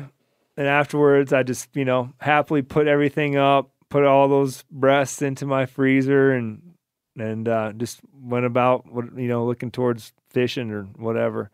And uh, but uh, and I shouldn't complain too much because I still killed five birds and I got you know some hunting days in, but I, I just had you know great big plans and old COVID nineteen shot holes in my Yeah, great big like you were supposed to be able to hunt turkeys with Will Primos. That's and- right. Who who else? I don't know. We were supposed to go to Michigan and maybe Wisconsin. I still have half a mind.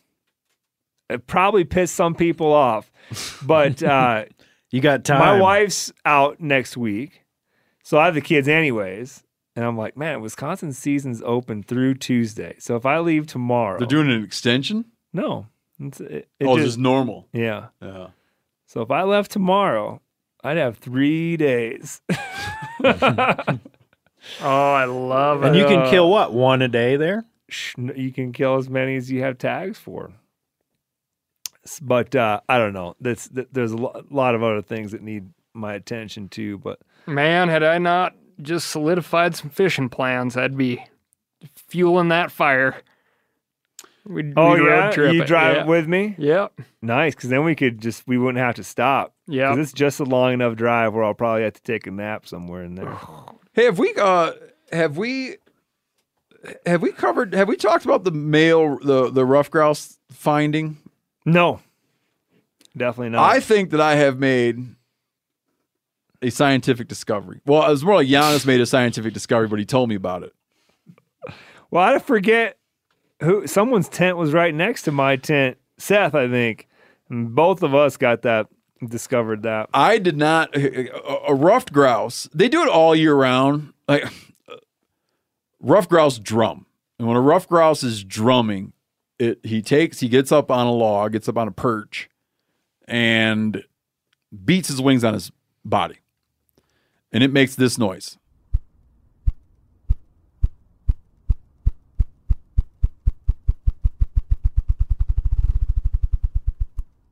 One might think this is straight from YouTube. The thumps are produced by the beating of the wings. Oh yeah, it it's against like the a thing he's doing in his throat, but he's also beating his wings. But in actuality, the thumps are little sonic booms created as air suddenly fills a vacuum made when the wings are thrust outward from the breast. I would amend that. That's that the same thing though. to say one might think the thumps are made by a little Honda generator. Yep. Or a 'Cause for- lawnmower. Yes, I what in the? when I played again, Phil.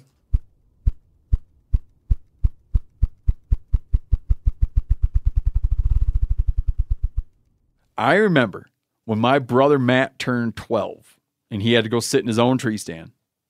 He couldn't sit up in, in dad's tree stand anymore with him. I was then, I went and sat with Matt in his tree stand. So he was 12, I was nine or eight. And I remember sitting, I could take you and show you the exact damn tree we're sitting in.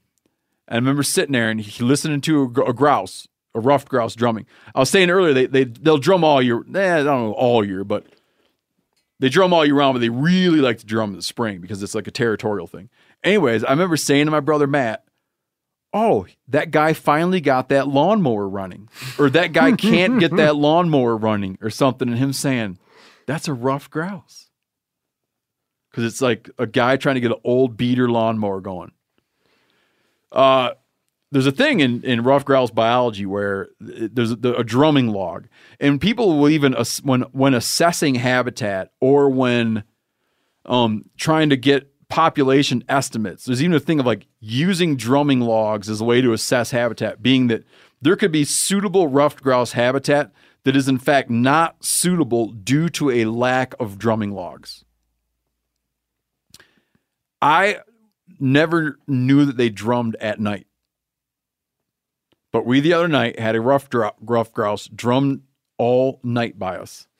Not only that, not only that, but that son of a bitch is out walking around at night, going from spot to spot to spot drumming. You want to talk about a vulnerable bird, man? Hold on, there they move from one spot to another. Yes, that bird moved around at night.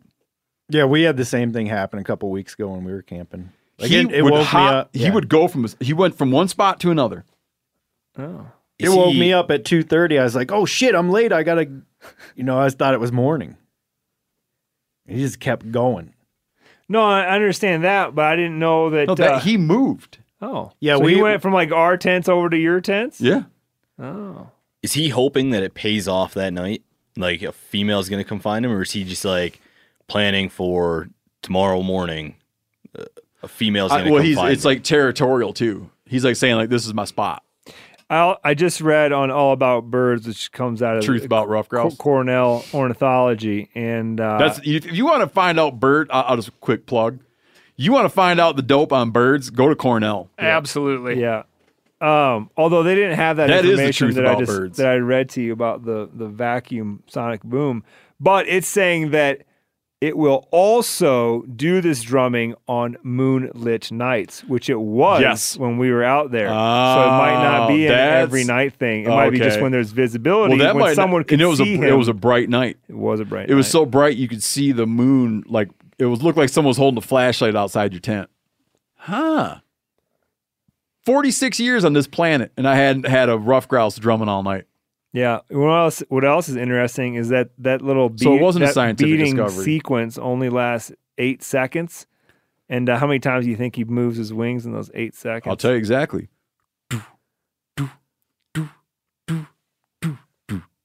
11. 50. No, not the one I heard. oh, yeah, because that little end explosion. Oh, yeah. and then you're like, oh, it died again. Man. Yeah, but that bugger was. You would think that a noise like someone else was saying. I think it was Garrett that was saying. He's like, yeah. At first, it was like real calming and nice, like listening to the stream trickle by. You know, the rough grouse drumming, and then an hour later, he's ready to strangle that that bird. He's ready to choke chicken. Yeah, didn't you guys say you could like hear it dragging its wings on the ground or something? It Oh, so right close. when we got into our tents, yeah, no, you could hear him like literally walking in the leaves. Like, I mean, probably a foot or two from my head. Yeah, Like, yeah. And there just happened to be from there, kind of you were in his perp- zone. perpendicular going out, a giant, you know, I don't know. At one end, it was probably 18 inches. At the far end, it was three feet diameter log that, Took days to shoot it over. yeah.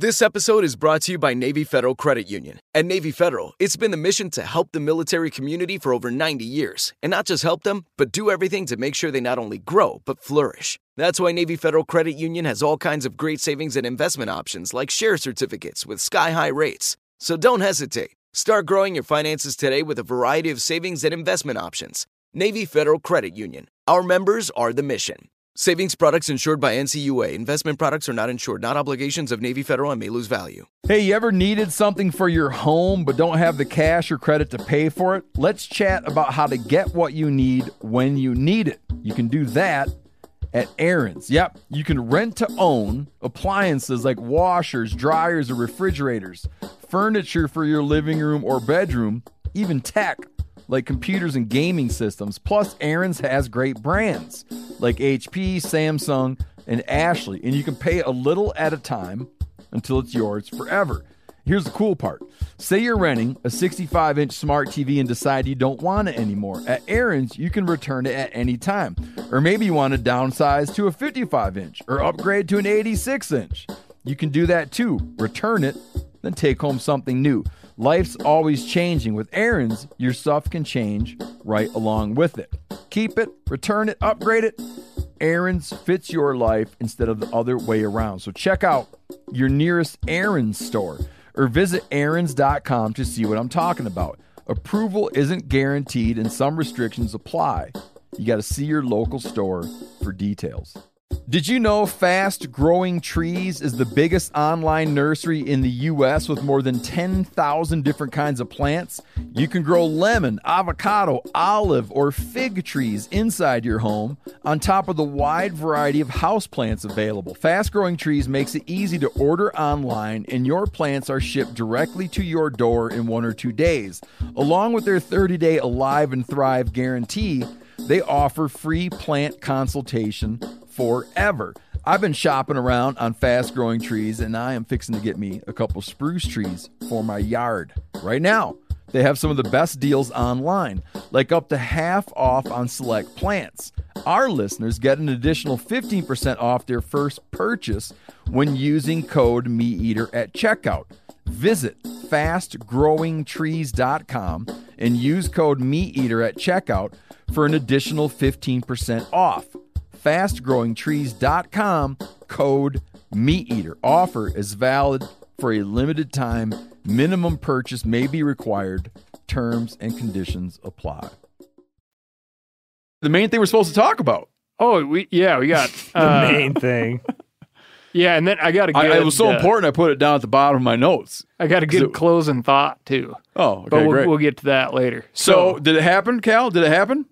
well, n- well, it damn sure better happen now. But did it because happen last everybody's night? talking about it. No. Oh, So what happened last night take it away. is the the word has been spread that when and there there's all sorts of you know everybody likes to say political theater these days, but it's all that's that's what they do back there. so it's it's not nobody should be shocked. Um, the word is out that when Congress returns from its recess for the Memorial Day break, uh, Mem- Memorial Day weekend break, uh, Mitch McConnell is going to lead with the Great American Outdoors Act, which is something that we've talked about a bunch, and it had a bunch of steam.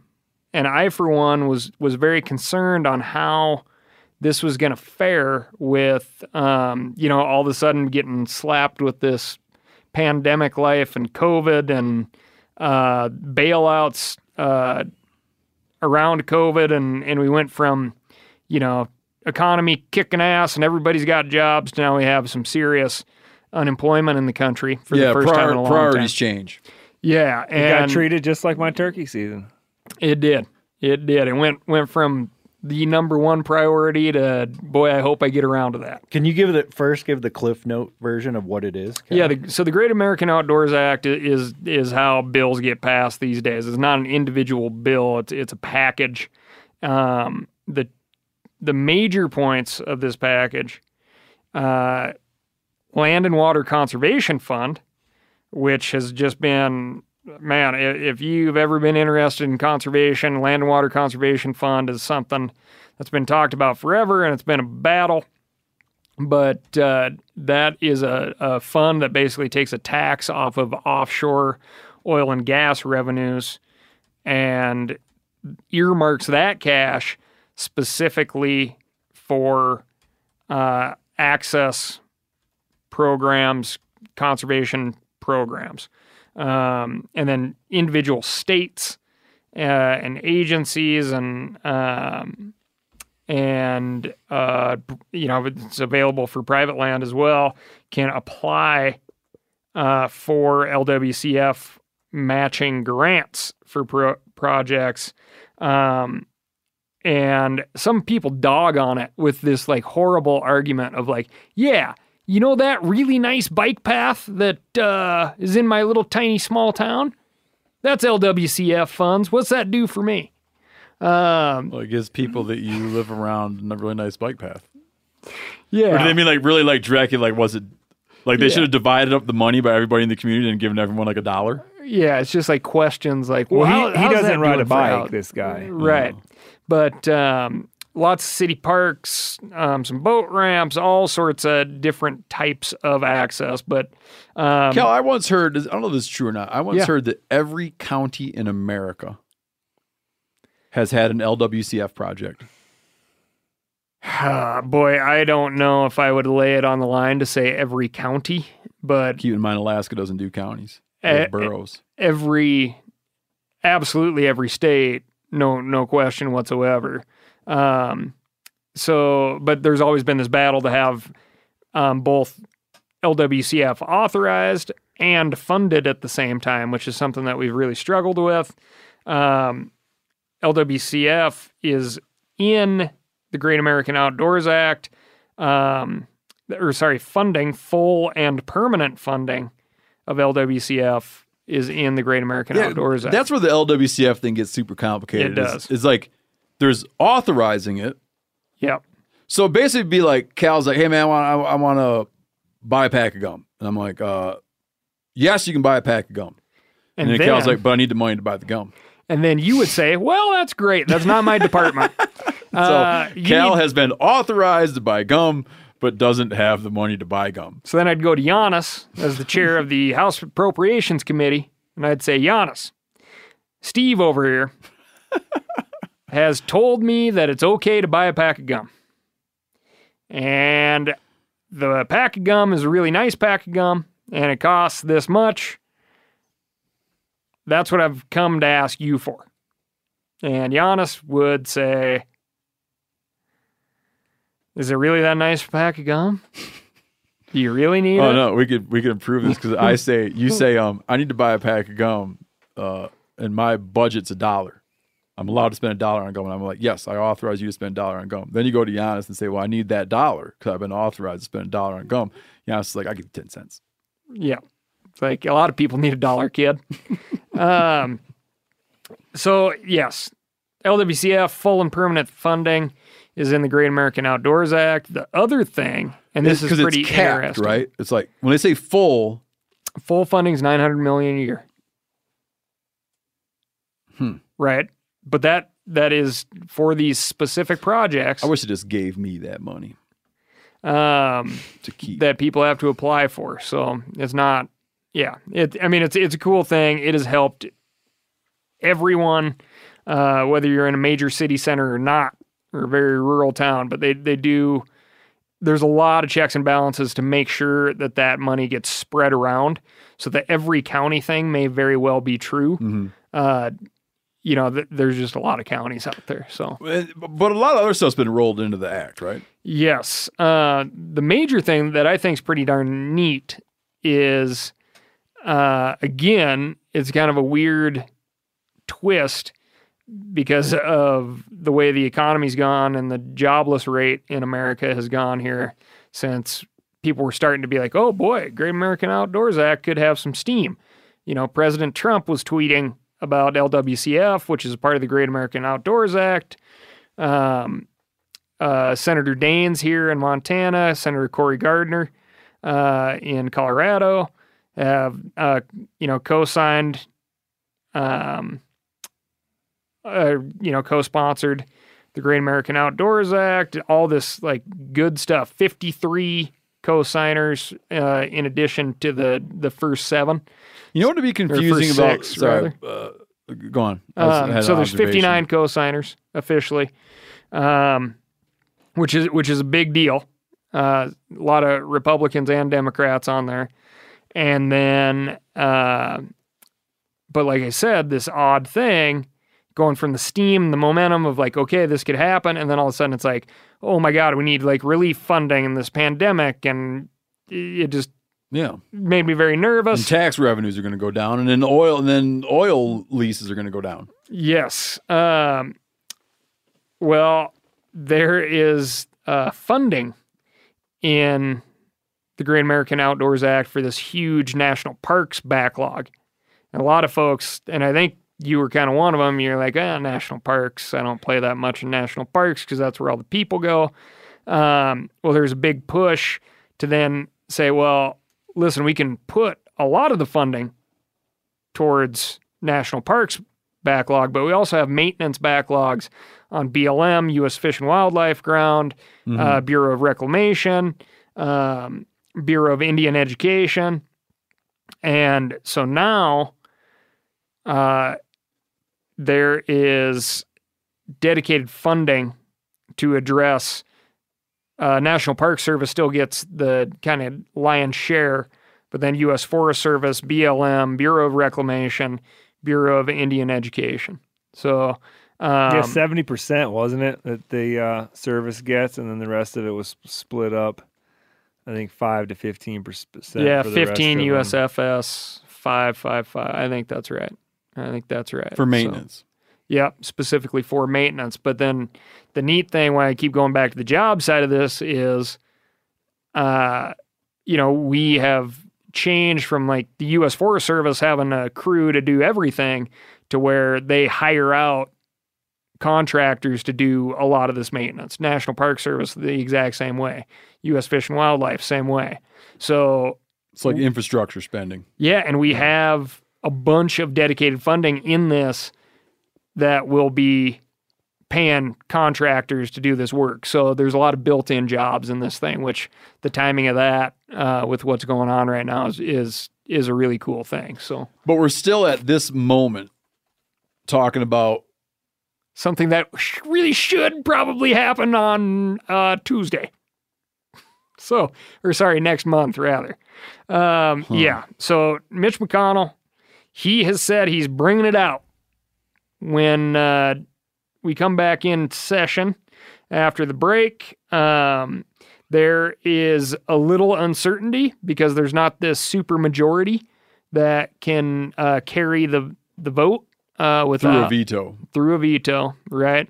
Um, the you know this has been controversial stuff because you know people are anti or you know some people are anti spending on public lands, but the other kind of interesting thing here is one of the things that uh, has been very consistent for folks in this weird time of getting some of our freedoms like hey you really shouldn't do that in the time of covid for the general welfare everybody. Well one thing everybody for the most part has been able to do is go outside and exercise outside uh, and a lot of people have now found a renewed passion for being outside if you talk to our state agencies with which again i've been doing a lot participation across the board in fishing hunting camping outdoor recreation has been at an all-time high. Uh, if you want to get back into it, my favorite subject, tag allocation.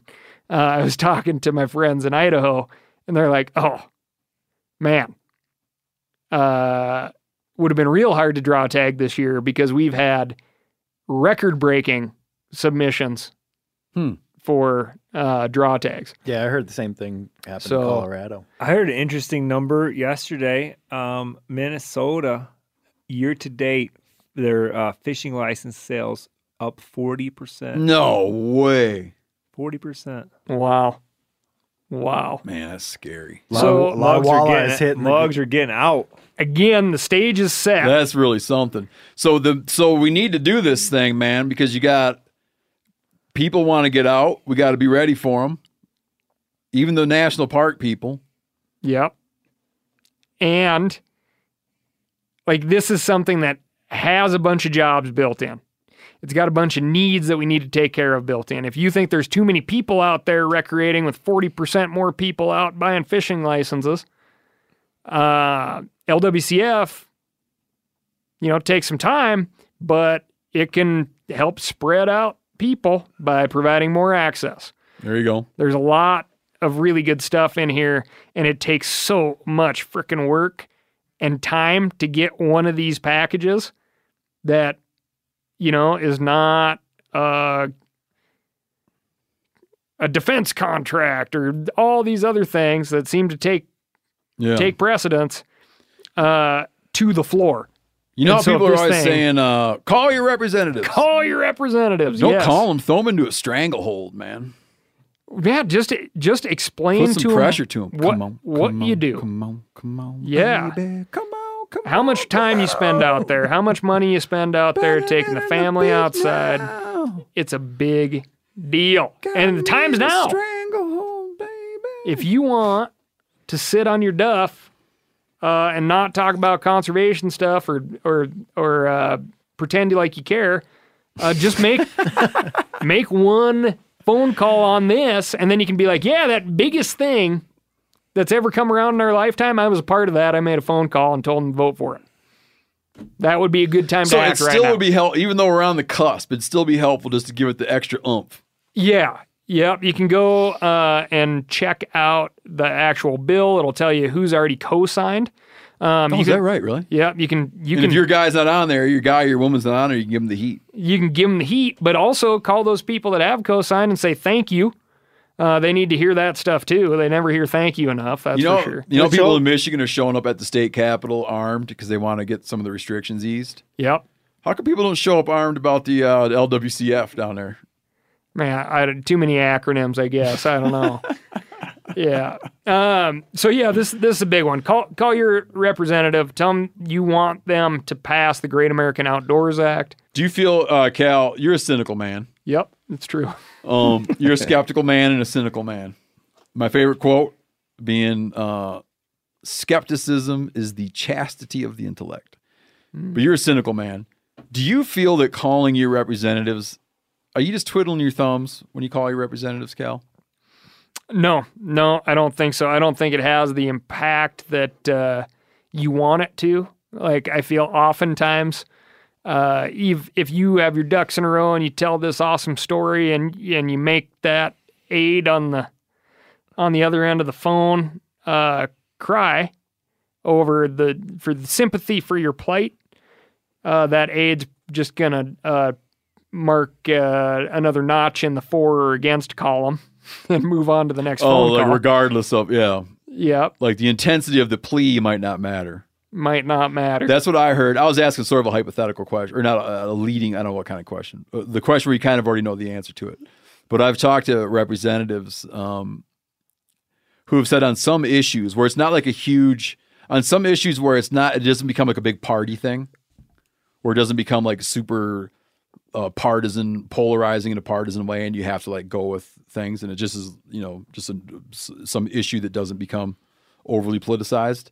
That they will literally calls and letters, and they run a tally, and it's like the, your constituents seem to be falling very cleanly in favor of this. And it's like got it. Yep. That's how I'll go. Yep. Um, yeah. so That's it- still like good old stuff like that still happens. Yeah, I mean, a written letter, emails. Um, you know, form letters are super easy, but it's not uh, much harder at all to just write an individual letter that isn't attached to a form letter. I, I, I think that is more impactful. Um, but man, a phone call is so fast, so efficient. That's what those folks do Yeah, on I the feel other like it's end. easier to make the phone call. Oh, for sure. They're always real polite. Oh, thanks for calling, and glad to hear you're you know involved. Okay, bye. Yep. I mean, Yep, they're going to ask minute. you where you live, you know, because they want to know if you're in their uh, zone or not, Yeah. you know. But I mean, it's it's it's something everybody's got to be a part of. If not this issue, something else. If you're listening to this show, this is damn sure your issue. So get off your duff and call, write an email, uh, and be a part of the process. I got stranglehold still stuck in my head right now. well, we, before our live show in Detroit got canceled, you know what we had planned for it? I did, I'm sorry, postponed, not canceled. It's postponed. And we'll still do it anyway. But my buddy from high school, John Merchant, he likes to play guitar. And when we were little kids, he al- not kids like high schoolers, he always uh like he could play all the Nugent songs, you know. Mm-hmm. And um, we are gonna have John come out with his guitar at the live show, and we are gonna do Nugent name that tune. And John was gonna play uh opening licks to see who could name the song fastest. Wango Tango. and then we'll have a green tree and an axe sitting there. uh, are we doing uh, concluders here? Oh yeah, let it rip, Cal. Okay, so I got a, a good one Please. that's been bugging me. Um, all right, so you guys got. I'm gonna make this real quick, and it's uh, just up for everybody to judge here. Moment, you're gonna say something that's been bugging you, and then I'm gonna judge it. Yep. But I mean, you got to, it's a scenario, right? So, uh, Oklahoma, uh, suburbs of Oklahoma City, Mm-hmm. these two kids are out fishing in their neighborhood pond, Mm-hmm. uh, which is legal to do so. They're Legal or Ill- legal. It is legal to fish the neighborhood pond. got it? And they're uh, fishing for bass in the neighborhood pond. Uh, and they, God, I want to say they're somewhere in the 12 to 14 year old range. The Horrible age. Yeah, for m- full of mischief, right? I Mm-hmm. sure was. A lot, Well- of, lot of trouble happens in there. I caught a lot of largemouth bass in them years. Vehicle shows up. Guy, an adult man, steps out, walks to the water's edge with a cast net, uses the cast net to pull uh, approximately three pound bass off a bed, and then drops that bass in the bucket next to him. The kids know that this is illegal and they decide to go up and talk to the adult and just let him know that this is an illegal activity. And he begins to cuss the kids out, you know, basically like mind your own business. And at that point, the kids call Fish and Game, Fish and Wildlife. Really? Uh huh. I shouldn't have been talking bad about kids that age. yeah, astute little buggers. and the uh, then they say, "Hey, just so you know, you know, we called Fish and Wildlife." They even went as far to explain to the guy before they called Fish and Wildlife that you can keep a bass with a rod and reel. So they they were like, if you're really interested in keeping a bass, you can keep one if you catch it with a rod and reel. Yeah, like, gee, mister, Yeah, just fish for him. yeah. Uh, so then now this guy's real irate and he's still cussing at these t- at these kids. Um, and then uh, drives off, thinks better of it, jumps out, runs down to the water's edge, throws the bass back, continues to cuss at the kids, uh, jumps in the vehicle and drives off. Uh, and then uh, later on, uh, fishing game catches up with him, writes him a ticket Huh. uh, which he he he pays in full. Um, We should send these kids something. What was the ticket for? Uh, illegal means of take. I think illegal. f- Cast net and bass. Yeah. Yeah. Um. So, uh, I notice in the uh, the video footage, the kid's wearing a First Lite hat. Oh, really? Yeah. Uh, uh, Karum is his name. K A R U M. And his buddy Ryder were the two kids. And uh, Huh. We should send so him something. I reach out to the father, right? I don't want to reach out to the 14 year old kid without talking to, to his folks first. Responsible. Um, and the guy's like, "Hey, thank you so much for reaching out." There's some folks on social media that are uh, calling the kids a bunch of names. They're taking it pretty hard.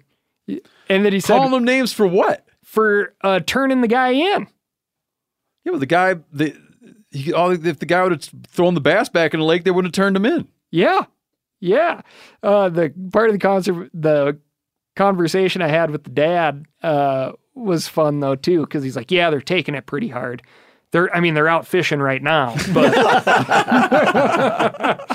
so the kids like they're fishing and they're protecting their fishing hole, and, and I just wanted to throw that story out and see what what the general sentiment was around this table as to uh just just the whole thing as far as like I think we should send those kids some stuff, man. but it's a job well done i mean they gave an adult They're checking out. They're looking out for the resource, man. The predator husbands his prey. and they're pretty educated on the whole system, which is impressive. You know, um, th- they're acting more responsible than a lot of adults would have acted. You know, And if the story played out like you're talking about, if the dude had been like, "Oh man, dude, sorry, throw the bass back," 'cause We wouldn't Yeah. be talking about it. well, it. it seems like that guy had like a system. Like you don't just run out of your car with a cast net and be like, "Huh, wonder what'll happen." Like he's got it coming, man. Well, it sounds like he might have been doing some bucket biology, yeah, oh yeah that's interesting stocking his own pond somewhere else. mm-hmm um yeah, we should send something to those kids. He had a First Lite hat. yeah there's yeah, I a mean, I video can't find any. I can't find any faults or any holes like with the story. Yeah, ratting the dude out, but like again, I wasn't Yeah. there. But he rat, so I could see like, oh, it's bad to rat somebody out. I could see someone making that argument. But if uh if the dude's getting testy with them, what are they supposed to do? Fight him? Well, and that's the thing. It's like this is a full blown adult, and you look at these these kids, and I, I hope uh, you guys don't get embarrassed on this one, but they're like, you know, little skinny, haven't quite, uh, you know, beefed up yet. I haven't either. Yeah, you know, Steve hasn't either. Um, but and then the other cool thing, the cool part of this is there a good Samaritan steps forward. Uh, Grogus, I think, is this guy's name, um, and he recalls his own terrible experience with an adult fishing as a kid, uh, where some guy lost his temper, and he uh, recalls not ever even wanting to go back to that whole lake. And so he got a hold of these two kids, bought them uh, Oklahoma lifetime fishing license apiece. No way, really? Yeah, and uh, a gift card to Cabela's or Bass Pro or something. Oh, like that's that. great, man. Yes, yeah, and that's the way you should act. Huh. Not tormenting these kids because they did the right thing, especially if you like to fish. That's interesting. That's a lovely, heartwarming story. I Isn't my, it? my only Dude, we should have problem started with that damn story. is that uh, I just don't think it was a concluder. It's not. It doesn't fit into usually what a concluder is. no, that'd be I like think- another talking point, Cal. Yeah, I know. I just wanted to hear what you guys would say. It's like, now watch, I'll twist it into a conclusion. have you ever been like, Here, oh, watch this. I'll be like, uh, man, I just want to say, Cal, that that stuff you were talking about earlier, um, that warms my heart, buddy. That's a concluder. Well, I don't have a concluder, so I like the story, Cal. It's a I good, like that Good way to, to end the day. Oh man, yeah. I wish we had a great uplifting story like that. I to wish those kids every could come on the show, man. I just like to ask them a few questions. yeah, yeah. I I told them uh, I wrote this up on the Week in Review podcast that Cal's Week in Review. Cal's Week in Review. Best thing on the internet. I'm like Just type that and you'll pull up Cal's Week in Review. those. Those, uh, yeah, those boys can fish with me. Uh, last quick thing, unless anyone else got anything to add. Uh, I, I, I've come to a thing on puff balls. Yeah, I'm like, it's hard to see something in the woods that's edible and not pick it. I saw it. I grabbed it, man. But You're not having good luck with them? I'm almost gonna. I have yet to eat in my life, and I've ate a fair number of them. I've yet to eat a puffball where I was the other night we were eating those morels, and you're like, "Damn, those are good." Ah, they're good. Hen of the woods, man, that's good. It's so good.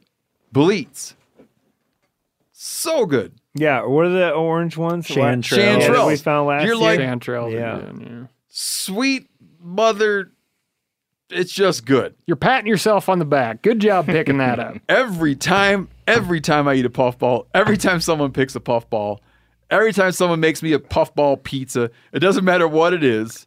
I'm always like, eh, eh, yeah, for sure. Nah. It's it's edible and it's not bad, but it's not bad. yeah, you don't have to pick them up. Yeah, I think a they're just- morel, you're not going to walk away from. They're just like very complimentary to whatever you're making, like Or on, not. A, on a burger in a steak sauce, something like that. But like you're not gonna eat it on its own as an appetizer. We found two giant puffballs.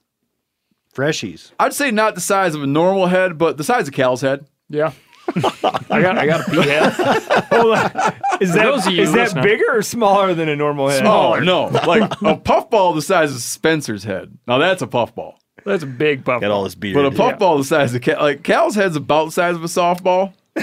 built for speed. Yeah, puffball like that. What, what I can't remember. What, it was it had like a chemical. This one had Met metallic kind Yeah, of. what was weird is Brody picked a nice one, but then we let it sit a couple days Yeah. and, it, and It got a little went soft, south. but it wasn't like it's still white it in wasn't the middle. shot. But then, Yeah. but then me and my boy picked one that was like firm, nice. Like any puffball is edible. Like tech, you know, any puffball is edible.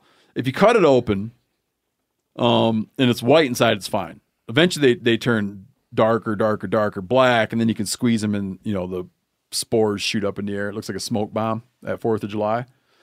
But cut one open white, cut it into slices. Uh, I can't remember what we did. We wound up like I think we just put it on foil on a grill. Yep. Shitload of olive oil. Yep. Which makes anything be okay.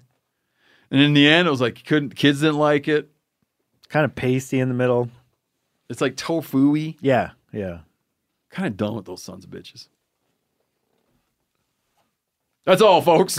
Oh, come on. I got uh, all on No, I'm puffballs. joking. oh no, go ahead. Give the counterpoint. This is like one of those shows, like point counterpoint. Oh, no, I'm I'm I'm with you. I'm I think I think puffballs for burgers are are where it's at. Because I just do like garlic butter and then I'd have the puffballs all sliced up in there And you just lay it on top of a burger. and then just lay it on top of a burger and and no but and a lot of times I'd, I'd I'll do bacon burgers and then be uh, when folks aren't looking I'll be transferring that bacon grease into the butter dish also. Nobody's walking away from one of those puffball mushrooms, right? It's like and it winds up being good. Yeah. But like, okay, let me ask you, why though? Oh, be, I mean, because you've doctored it all up. I, I But it winds up being like fun to eat the mushroom. Oh yeah, Okay. yeah, for sure. Yeah, I, I think For their sure. their nickname is like the breakfast mushroom because what you should do with a puffball is like toss it in an omelet, toss it with eggs, put it in a burrito, something like that. How can you say that its nickname is the breakfast mushroom, but then say that it's not a widely held belief that pine squirrels bite the nuts off other squirrels? You got me there. Maybe uh, like one person called it the breakfast mushroom. I don't know. Oh, I love it. Put in the truth about breakfast mushrooms. Um, it- are, are you typing in breakfast mushroom, Jani? And I'm going to type in puffball mushroom nickname. See what happens. That'll be Spencer's blog. It's gonna be my article.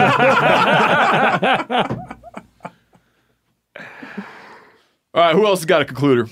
I'm good. I like Cal's story. Yeah, can't. Yeah, it's hard to top it.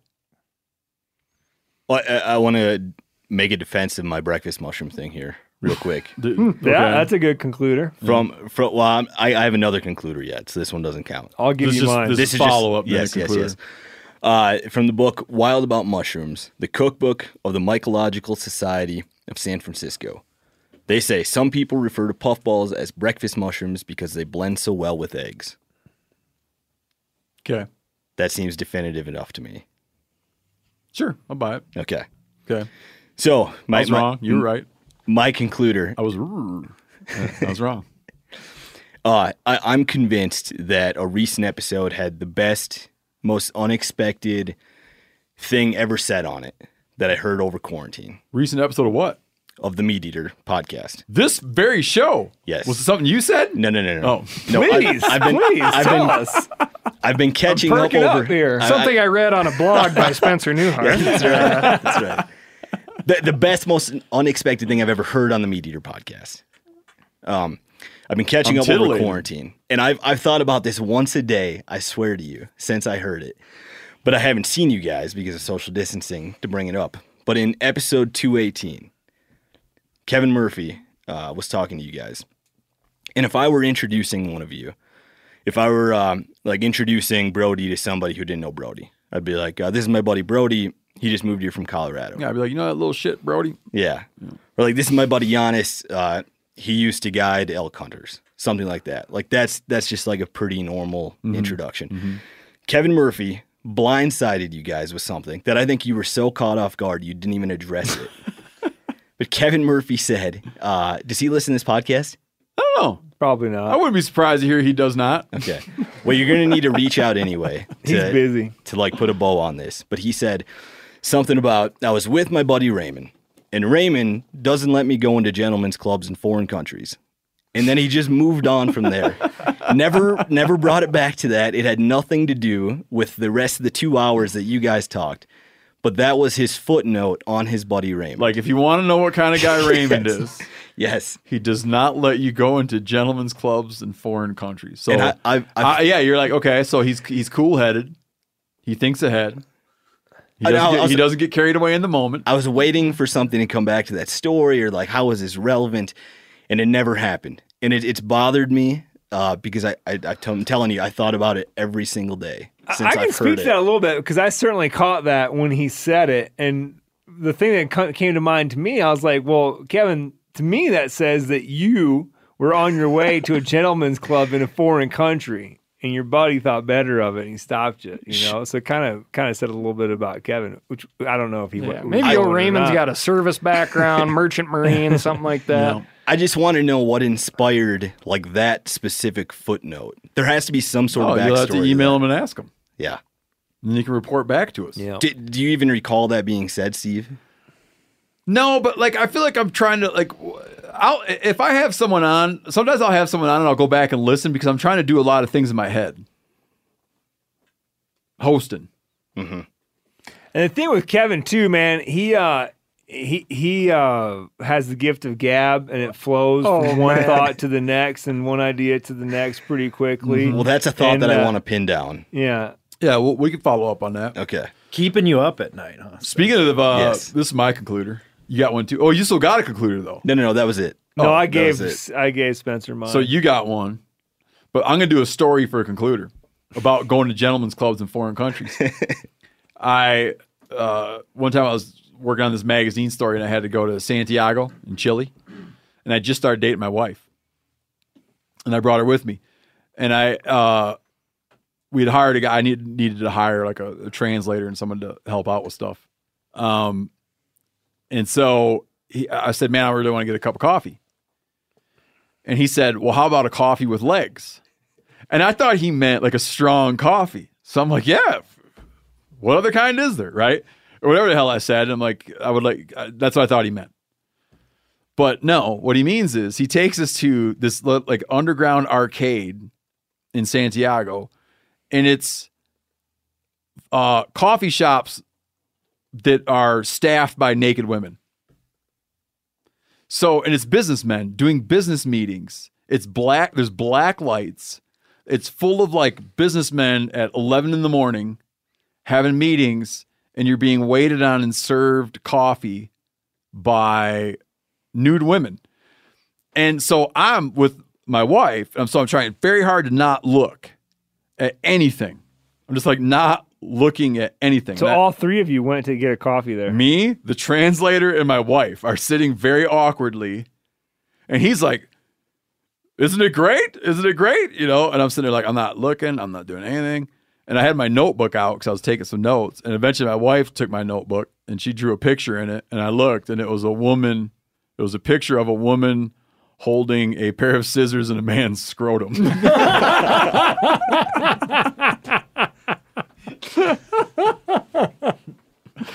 yeah, gentlemen's clubs in foreign countries, man. Go ahead, Jani. No, I'll let you. I'll let it end on that. That was. Oh yeah, one. what was your I didn't conclusion? have one. I gave it to Spencer. I said Oh, what was yours? Kevin, Kevin Murphy. Murphy. No, you said that was the thought. No, no, no, no. The No, no. puffball thing was me doing a follow up. The concluder was that Kevin Murphy had the greatest, most unexpected line in your podcast history. Okay, Phil, help us out here now. Now, uh, Phil, the engineer, please provide a concluder so we can wrap her up. You got one minute.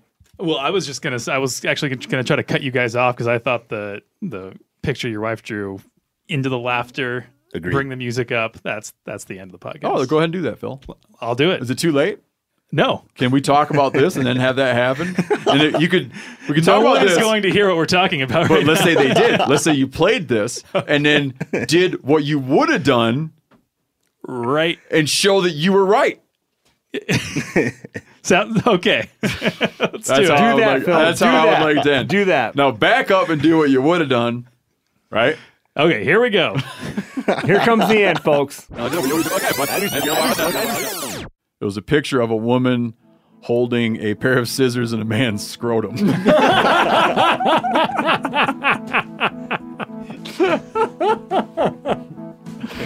yeah, gentlemen's clubs in foreign countries, man.